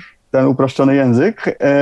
I generalnie, czy to w jego, powiedzmy, tam skład też, też wchodzi, żeby oni tego Braille'a jakkolwiek upraszczali? Nie, nie, nie masz jakby... W sensie, wiesz, no bo nie każdy, powiedzmy, jak ktoś, no powiedzmy, no nie jest w stanie przyswoić skrótów, nie? To... Znaczy nie, bo to jest inna grupa w ogóle chyba niepełnosprawności, którą, w którą celuje to konkretne wymaganie, bo tu mówimy o osobach, no. dla których język jest, pojmowanie jakichś bardziej skomplikowanych pojęć jest skomplikowane, tak? Więc na przykład... osoby z niepełnosprawnościami właśnie, czy jakimiś kognitywistycznymi, czy mm, intelektualnymi, czy osoby niesłyszące, kto, dla których język taki, jaki my znamy, jest językiem drugim. E, więc myślę, że Braille się tu nie liczy, zwłaszcza, że problem ze skrótami brajlowskimi to jest w dużej mierze problem e, osób uczących się języka i kiepskiego dostępu do materiałów, bo w krajach anglojęzycznych, gdzie tym Braillem osoby niewidome się posługują od urodzenia, czy odkąd, no od urodzenia, odkąd zaczynają edukację, to jest normą, że tam są skróty. I dla nich taki Braille właśnie, jak my lubimy, wygląda wręcz no jak naruszenie zasad jakiegokolwiek użytkowania Braille'a. Oni są go w stanie przeczytać, ale wygląda tak, jakby go pisał ktoś, kto, kto się wybitnie nie zna. I z tym się zetknąłem, że wydrukowałem sobie tekst jakiś tam, to na obozach I C C organizowaliśmy konkurs dla osób uczestniczących i podaliśmy w, trochę w czarnodruku, trochę w Braille'u takich formularzy z różnymi pytaniami. Ka- idea była taka, że każde pytanie jest w innym języku, no i grupy się mają przemieszać między sobą, żeby znaleźć tłumaczenie tych, tych właśnie pytań i kto, kto prędzej zorganizuje wszystkie odpowiedzi, która grupa narodowa, no ci wygrywają, tam mieliśmy wtedy jakieś chyba czekolady czy coś. No i problem był taki, że, czy problem, no wszyscy sobie poradzili, natomiast uczestniczka z Anglii zgłosiła, że ona nie wie, kto drukował tego Braille'a, ale on nie wygląda jak angielski Braille. Okay. Czyli aż tak to mają wdrukowane. Tak, tak, tak, tak. Dla nich no, tak. Braille bez skrótów kojarzy się z książeczkami dla dzieci, z bajeczkami takimi, bo jego się stosuje najczęściej właśnie w przypadku osób malutkich, którzy się tego Braille'a uczą i Co nie zmienia faktu, że ja nadal uważam, że o ile książki to niech sobie w ten sposób drukują, o tyle etykietki wszelkiego rodzaju to już jednak nie powinny być. W jakichś miejscach publicznych czy coś. Szczególnie, nie? że nawet w tak rozwiniętym pod względem skrótów kraju jak Wielka Brytania chociażby, to przecież jest gro osób, które ten wzrok tracą później. To dla nich już dość dużym wyzwaniem jest nauczenie się Braille'a jako takiego, a co dopiero mówić o skrótach. No tak, no. Ja też no i... patrzę bardziej na Niemcy, gdzie mam trochę więcej doświadczenia, a te skróty są, no to tam na przykład skrótami jest wszystko pisane, łącznie z inskrypcjami na pomnikach, tak, w mieście, czy na jakichś makietach, jeżeli jest coś w Braille'u. No i wiem znowu z kolei, że są te skróty pierwsze, tam jest taka trochę opcja pośrodku, że skróty pierwszego stopnia, czyli tych podstawowych, tych sześć siedem, tam E I, I E, A U, E U, A U, umlaut U, I S T chyba, I C H, no to one są w użyciu i to już nie ma przebacz, a to jest siedem powiedzmy skrótów. Tak, I S C H jeszcze, tak. No? Tak. Natomiast y, są skróty też drugiego stopnia i to wiem, że dopiero osoby, które gdzieś tam przyszły do Marburga, y, nawet do urodzenia, to one się dopiero tego uczą gdzieś tam i to jest stosowane właśnie w książkach prawdopodobnie gdzieś tam. I, I tu mamy te dwa stopnie skrótów, więc y, to jest jakieś też rozwiązanie pomocnicze. Ale bo oni w sumie, jak oni to generalnie traktują, znaczy te, te jakby skróty pierwszego stopnia, to i tak jest chyba dla nich taki falszyft, nie? Jak gdzieś tam pełno, pełne pismo niby, nie? Takie, gdzieś miałem jakieś takie wrażenie. Tak, gdzieś mi ktoś ale tam nie mieć jakiś chyba mówił. Ten czy... drugi stopień jest bardziej skomplikowany i ja wiem, że tam osoby, które ten dopiero przyszły do Blisty, to mają taki kurs wprowadzający, który nie wiem, czy im też edukacji o rok nie wydłuża, czy o jakieś pół roku. I w ramach tego oni mają właśnie tego Braille'a, tego zaawansowanego bardziej i tu wiem, że są ludzie, którzy to łapią szybciej, są ludzie, którzy to łapią wolniej, ale uczeni tego są, no i to są ludzie w wieku tam piętnaście szesnaście lat, tak, więc to też nie jest początek edukacji. Mm-hmm. Ale no. Ameryka, z tego co wiem, na przykład tego w ogóle nie ma. Tam jest tak, że pierwszy stopień to jest Braille bez skrótów w ogóle, taki zwykły.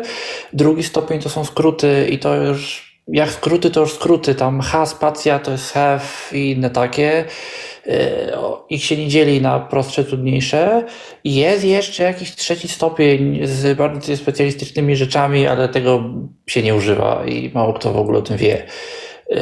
I tego się nie stosuje, ale no ten, u nich ten drugi stopień to też y, wszystkie anglojęzyczne kraje, materiały, y, no to zakłada się, że jeżeli nie jesteśmy małym siedmioletnim dzieckiem, które właśnie przyszło do szkoły, to się te skróty brajlowskie zna i no nie jest to, nie jest to właśnie fajne, bo nawet jak czasami się dostaje u nas w Polsce cokolwiek stamtąd, ja kiedyś wizytówkę na jednej czy drugiej Recha for the Blind dostałem od człowieka z R N A B i tam był skrót w adresie e-mail, więc... No, okay. Instrukcja no tak. Obsługi sprzętów jakichkolwiek, nie? Też już nie, jak nie jeden sprzęt, jakiś tam tyflo mi się, czy jakiś packmate, czy jakaś linijka, czy coś. No i dokumentacja w Braille'u, tylko po angielsku. No powiedzmy pół problemu, jak ktoś język rozumie, ale cała w skrótach. No w skrótach, więc i tak... W większości chyba jednak gdzieś tam ewentualnie może być ryzyko, że się nie zrozumie. No tak samo jak egzaminy, prawda, materiały do egzaminu, więc to no gdzieś tam problem jest. No, no a ludzie piszący egzaminy Cambridge i dostający wersje w skrótach to już jest w ogóle osobna historia. No, ale no właśnie, gdzieś tam, która się wydarza i to jest gdzieś tam... Znaczy ja cię w sumie, Pawle, zapytałem z tego względu o ten, o ten język uproszczony i tak dalej, no bo kto po, powiedział w sumie, że nie ma też, prawda, osób niewidomych, które mają gdzieś tam jakieś trudności poznawcze, jakieś gdzieś tam rzeczy związane z, z przyswajaniem, nie? Że ten język i tak, choćby nawet gdzieś głucho niewidome, powiedzmy, czy coś, czy ktoś, więc tak naprawdę, no to... to, to jak dla mnie, to to się powinno kwalifikować pod, pod to kryterium tak naprawdę, nie? No, a, ja nie aż dziwne, że w sumie nie, nie jest. Nie słyszałem, żeby tak się działo. Znaczy nie wiem na sto procent, że nie jest, ale nie słyszałem, żeby tak się działo, bo tu bardziej chodzi o sformułowanie jakby tekstu, tak żeby słów, chodzi o samo słowa, tak jak to wyra- nie jak to zapisujesz, może to jest taka trochę no, luka, której ktoś nie przewidział, ale jak to wyrażasz, tak? Że nie używasz sło- słowa na przykład foyer, tylko wejście... przedsionek, tak, tego typu rzeczy. To mm. przy... No chyba, że ich ktoś po prostu od razu gdzieś tam tych, tych po prostu skrótów wtedy uczy, żeby tam... Mm. Nie, no, no myślę, było. Że jak uczysz się Braille'a, to zaczynasz od Nie wiem właśnie, jak wygląda nauka Braille'a, ale domyślam się, że no, uczysz się liter, ale od razu też się uczysz chyba pewnie skrótów. Ja nie, nie wiem, jak wygląda nauka Braille'a w krajach anglojęzycznych, taka od podstaw. Ale wiesz, domyślam się, że te skróty wchodzą na tyle szybko, że to jest po prostu intuicyjne. Ja sobie robiłem B B online, ja go nie skończyłem, w końcu muszę go kiedyś skończyć, czyli ten taki kurs w internecie normalnie dostępny dla nas wszystkich, bez żadnych haczyków, opłat, można sobie po prostu wejść i go zrobić. I tam jest to, to zrobione tak, że najpierw się uczy liter, najpierw się uczy alfabetu, uczy się interpunkcji i to jest ten stopień pierwszy i potem wchodzą skróty i się uczy skrótów.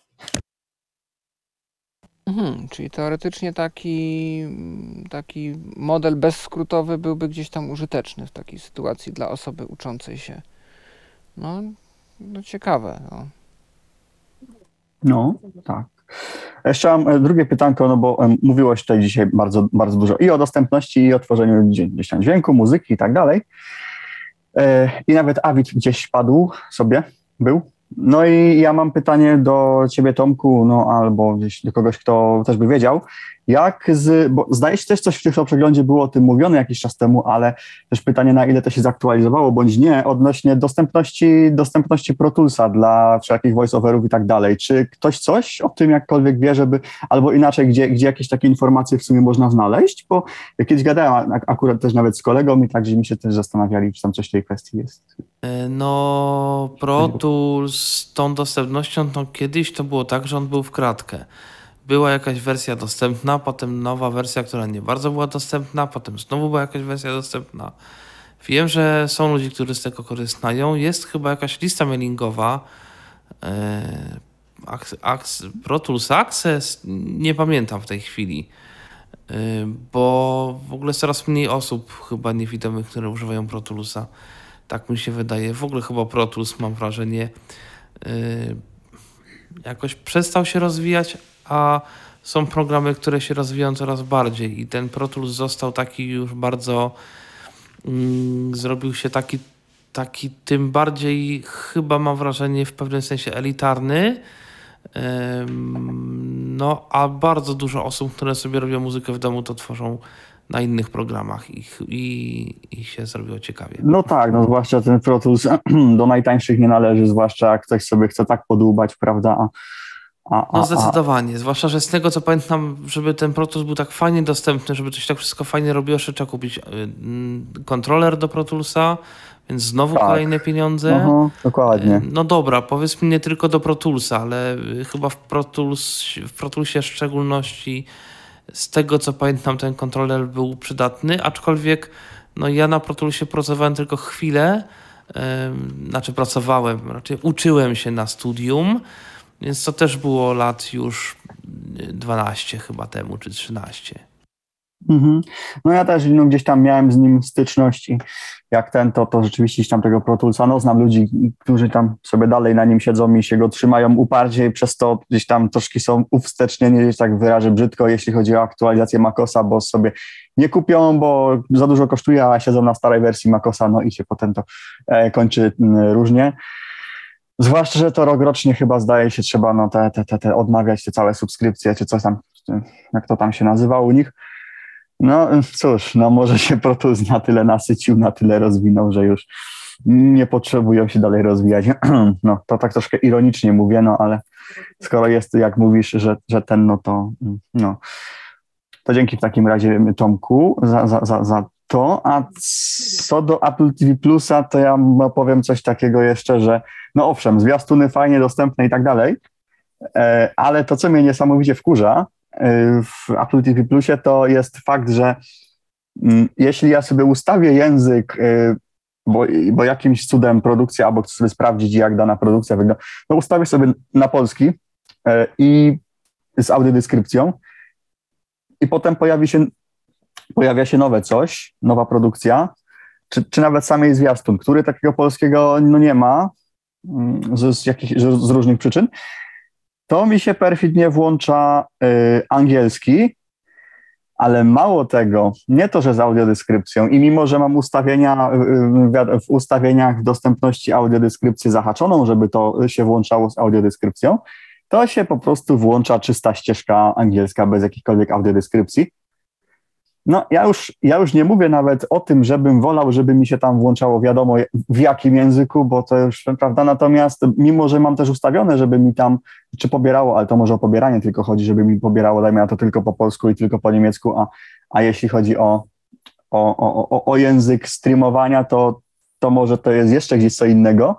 Natomiast fakt jest faktem, że jeśli tego, tej ścieżki dźwiękowej po polsku nie ma, no to się włącza właśnie słucha czysta angielska bez tej audiodeskrypcji, powiedzmy, więc to jest takie troszkę, nie wiem, jakaś chyba niekonsekwencja, aż chyba gdzieś nadszedł do Apple Accessibility, bo to tak gdzieś to jest. Ale fakt to, że te zwiastuny są też od razu odeskrybowane bardzo fajnie, to no to, to, to, to fajnie. No. Dobra, to ja już tyle odniesień, pytań. Dzięki bardzo. Dzięki Maćku. W międzyczasie widzę, że Rafał się tu uporał z dźwiękiem, przynajmniej od tej strony e, słyszenia nas.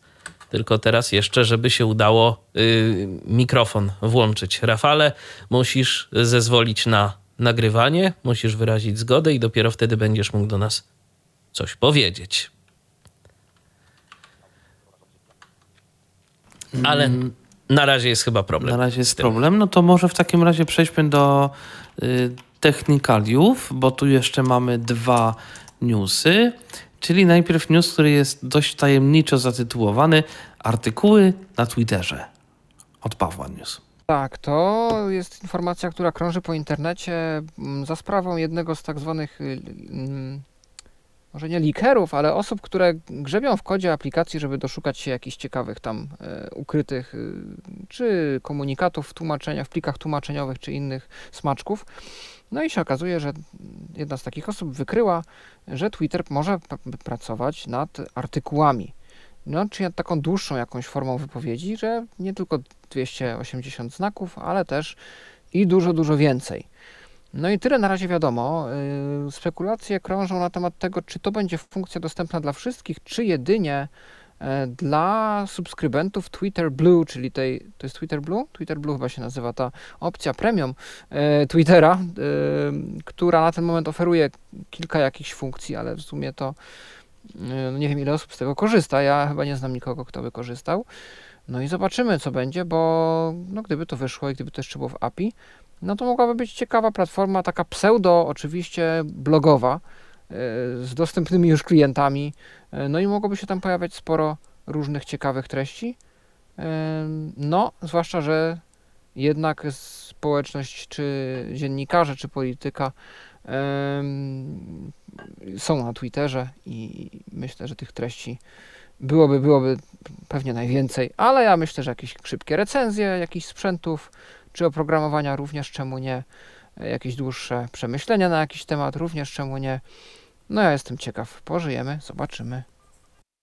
W podobny sposób zresztą wykorzystywane są fanpage'e na Facebooku. Niektórzy właśnie w ten sposób ich używają jako takiej platformy blogowej. No... I ostatnie. Te notatki chyba, nie? Takie. Tak, tak, tak, to prawda. Chociaż z tymi notatkami to się w ogóle zrobił swego czasu taki problem, że w tym interfejsie Facebooka, tym M-Basic, to to było jeszcze całkiem fajnie dostępne, ale na przykład kiedyś w aplikacji mobilnej to, co ciekawe, nie było dostępne. To chyba tak bardzo rzadko było używane, że nikt nie zauważył, że jest z dostępnością tego jakiś problem. No proszę. No i ostatni news, news ode mnie na temat... Yy, cie... O, ale o, chyba, chyba Rafałowi się udało. No proszę. Halo? No i ostatni news, news ode mnie. No, na, na razie temat... słyszymy... O, tak, radio, no, więc... No, chyba Rafałowi się udało. Halo? Halo? No, Rafale, tylko trzeba nas słuchać... Na razie słyszymy... Oj, no nie, w ten sposób się nie dogadamy. Pamiętajcie, że jeżeli dzwonicie do nas, to musicie mieć jakąś kontrolę nad swoim urządzeniem audio, bo jak będziecie nas słuchać z tego samego urządzenia, z którym, z którego do nas dzwonicie, no to może być problem. Także Tomku, chyba jednak trzeba będzie, żebyś przeszedł do swojego tak. tematu. Rzecz dotyczy Samsungów. Samsungów najnowszych, bo człowiek, który... Oj, mały problem nam się zrobił. O, już. Tomku, o. jesteś. Coś mi się zepsuło. Teraz już zepsułem. Możesz. Dzisiaj mam jakiegoś pecha chyba. Bo człowiek, który nazywa się, zdaje się, Joshua Swingle, to jest redaktor serwisów Phone Arena i Android Headline, do, dotarł do informacji, jakoby Samsung miał do, w swoich najnowszych smartfonach robić cztery aktualizacje Androida, w sensie cztery, do, do czterech tych dużych wersji Androida aktualizacje. To jest o tyle ciekawe, że nawet Google w pikselach ma tych aktualizacji mniej. No i w związku z tym, że jeżeli by to zrobił Samsung u siebie, no to możliwe, że inni producenci, chcąc być jakoś tam na, na, czosie, na czasie i na topie, jeżeli to by się spodobało użytkownikom, możliwe, że też zaczęliby wydłużać ten cykl żywotności, można powiedzieć, smartfonów.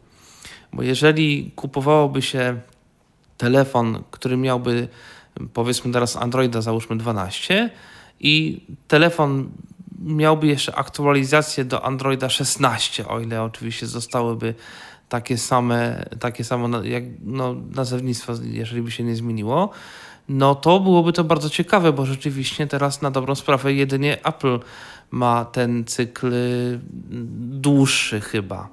Także no byłoby to bardzo ciekawe. No i no właśnie pytanie, co by z tym zrobili inni producenci. Tego oczywiście nie wiadomo. Zwłaszcza, że nie do końca wiadomo, czy naprawdę tak będzie, bo to jest informacja gdzieś tam przez kogoś znaleziona, no ale może, może to się uda. Mam jeszcze informację, że um, chodzi tutaj o Samsungi Galaxy S dwadzieścia jeden i wszystkie tam dwadzieścia jeden, S dwadzieścia jeden Ultra, F E, czyli Fan Edition i tak dalej, i tak dalej. S dwadzieścia dwa i też te wszystkie pod, pod, podgatunki S dwadzieścia dwa i Galaxy Z Fold trzy i Galaxy Z Flip. Więc możliwy... Aha, jeszcze są y, tablety Galaxy Tab S osiem, S osiem, y, S osiem Plus i no, S osiem Ultra, jakieś, jakieś tego typu y, rzeczy. I to już jest ostatni news, który mamy zapisany w notatkach. Chyba że komuś udało się z Was jeszcze coś w czasie audycji znaleźć.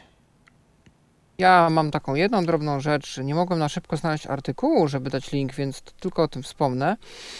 Rzecz jest testowana aktualnie w Stanach i gdzieś jeszcze, ale ze Stanów mam potwierdzenie, że już ktoś to ma.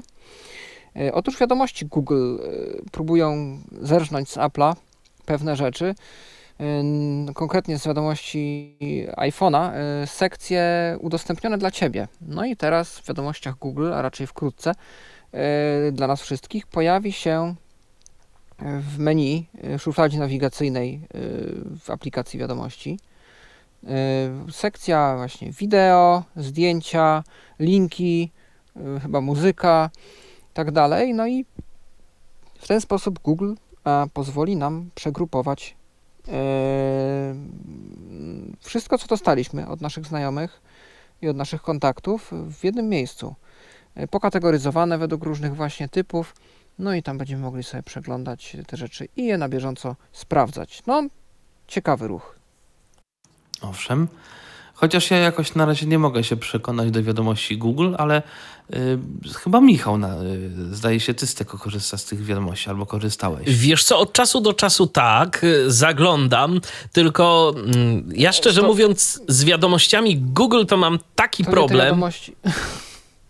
Nie, bo mi chodziło o aplikację tą wiadomości do es em esów, tak? Wi- A, do nie wiadomości Google, tylko nie, nie Google News, News, tylko Messages. Okej. Okay. wiadomości. No, wa- no właśnie, bo, bo ja z Google Newsa akurat to korzystam czasem. Tylko to, skoro już jesteśmy w tym temacie, to muszę powiedzieć, że jest jedna rzecz, która jakoś sprawia, że ja o tej aplikacji zapominam. Yy, zdecydowanie częściej na przykład wyskakuje mi powiadomienie o jakichś aktualnościach, chociażby z aplikacji er em ef dwadzieścia cztery. Google News raz na pół roku powiadomi mnie o czymś ważnym i jak człowiek nie ma w nawyku sprawdzania wiadomości, to po prostu może to zapomnieć, żeby to zrobić. A jednak no, kiedy te informacje dostaję niejako pod nos z takich rzeczy bieżących, no to wtedy zdecydowanie większa szansa jest, że, ja że coś wiem, się czy... uda. Ja nie wiem, czy to nie jest trochę tak, że Google News też próbuje obserwować działania użytkownika. No całkiem I, możliwe, że jak mało, mało tych działań... Ja na przykład to... kiedyś no, miałem więcej tych newsów, ale jak ich nie czytałem, no to Google stwierdził, no to po co my tu mamy wysyłać jakieś wiadomości, skoro nie są czytane. No także... Też prawda. Możliwe, że no, trzeba by jakoś Fajne jest powiedzieć, to... że to... tym się interesuje człowiek. Fajne jest to, że w Google można rzeczywiście, w Google News można sobie wyszukiwać konkretne słowa kluczowe i na ich bazie dostawać newsy. To jest rzeczywiście ciekawe i to, powiem tak, na takie tematy typowo lokalne na przykład to sprawdza się średnio, ale już jakieś takie bardziej uniwersalne słowa kluczowe, to coś można znaleźć. Szkoda, że wiele tych stron nie jest wspieranych, różnych takich, czy technologicznych, czy jakichś. Jak się ma szczęście, to, to się trafi, że jest, a jak nie, to nie. To jest jedna rzecz, a druga rzecz, że on nas zamyka w naszej wersji językowej. Chyba dalej to robi. Więc jak ja mam włączony telefon po polsku, aplikację też jako konsekwencję wtedy po polsku, a interesuje mnie coś, co się dzieje w innym kraju i ja sobie nawet wpiszę to słowo kluczowe, to już tego nie znajdę. Jakbym zmienił język, nie ma problemu, ale jak jestem na polskim, no to mam tylko rzeczy po polsku i z Polski. Podobno taką bardzo ciekawą aplikacją, y, która no, zdobywa gdzieś tam szczyt popularności, tam gdzie ona działa, y, na naszym rynku jej niestety nie ma i nie wiadomo czy i kiedy się pojawi. To jest jakaś aplikacja, która... Oni mają jakieś powiązanie z twórcami TikToka bodajże. Oni głównie gdzieś tam w Chinach y, działają i oni się właśnie opierają bardzo na tym, że... wiedzą o tym, co my czytamy, wykrywają, co my czytamy i bardzo personalizują jakby to pod nas, że zaczynamy od dostawania takich bardzo ogólnych newsów, ale wchodząc w konkretne tematy, to potrafimy dostać informacje o nowościach w lokomotywach, jeżeli nam akurat wyjdzie z zainteresowań, że dany temat nas interesuje i to jakieś podobno nawet bardzo wąskie profesjonalne branże, jeżeli no jest przez aplikację zauważone, że nas interesują, to, to będziemy o rzeczach z tych źródeł gdzieś tam informowani i ja uważam, że bardzo brakuje w Polsce czegoś takiego. To się to zgadza. To by nie zawężało tych baniek informacyjnych?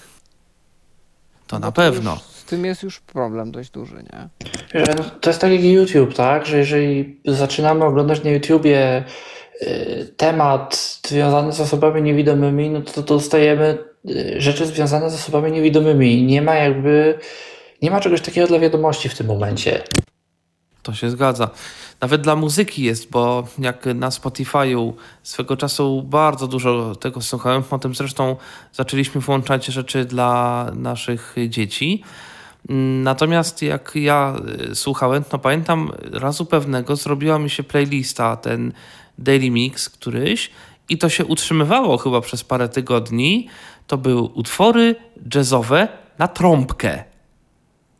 Także no bardzo to potrafi się momentami, nawet Spotify potrafi się bardzo spersonalizować. Poza tym co do tych baniek informacyjnych, to ja się obawiam niestety, że zarówno w przypadku muzyki, ale z muzyką to jest takie dość neutralne, więc to bardzo dobrze widać, że po prostu muzyki różnego rodzaju jest tak dużo, że to chyba nie sposób się trochę jednak tak czy inaczej w tej bańce nie zamknąć, a z informacjami jest podobnie, że oczywiście różne takie bieżące wydarzenia to, to jest coś, co jeszcze można by było ogarnąć z różnych stron, ale tak czy inaczej zalew różnych informacji, z różnych tematów jest na tyle duży, że po prostu no nie unikniemy tego jednak przebywania w tych jakichś bańkach. To się zgadza. Zainteresowań. Poza tym, to znaczy, bo z drugiej strony, no jeżeli zamkniesz się w bańce muzycznej, to się wielka krzywda nie stanie. Natomiast jeżeli zamkniesz się w bańce jakiejś informacji i będziesz miał jednostronne spojrzenie, to po prostu może ci to zaszkodzić realnie w życiu, jeżeli się okaże, że druga strona ma jakieś ciekawe przemyślenia w temacie, w którym idziesz, nie wiem, w nie najbardziej optymalną stronę, może tak powiem. To się też zgadza. To się też zgadza, tylko tu przychodzimy jeszcze do różnego rodzaju kwestii weryfikacji tych źródeł, z których się korzysta. No i nie, tu no jest oczywiście, że tak, problem. No, ale to wiadomo, informacja ma dość dużą wagę niestety i albo stety i po prostu no, no zobaczymy, jak się będą dalej rozwijały mechanizmy. Chociaż no bańki informacyjne raczej są preferowane, no bo każdy lubi czytać o tym, że... Co go interesuje i zgodnie z jego jakimiś Dokładnie, poglądami. Każdy lubi wiedzieć, że wszyscy się z nim zgadzają, to powiedzmy, przynajmniej wszyscy mądrzy ludzie. Także no tak to, tak to bywa. Dobrze, słuchajcie, to w takim razie no chyba pora zakończyć Tyflo Przegląd, odcinek sto dziewiętnaście.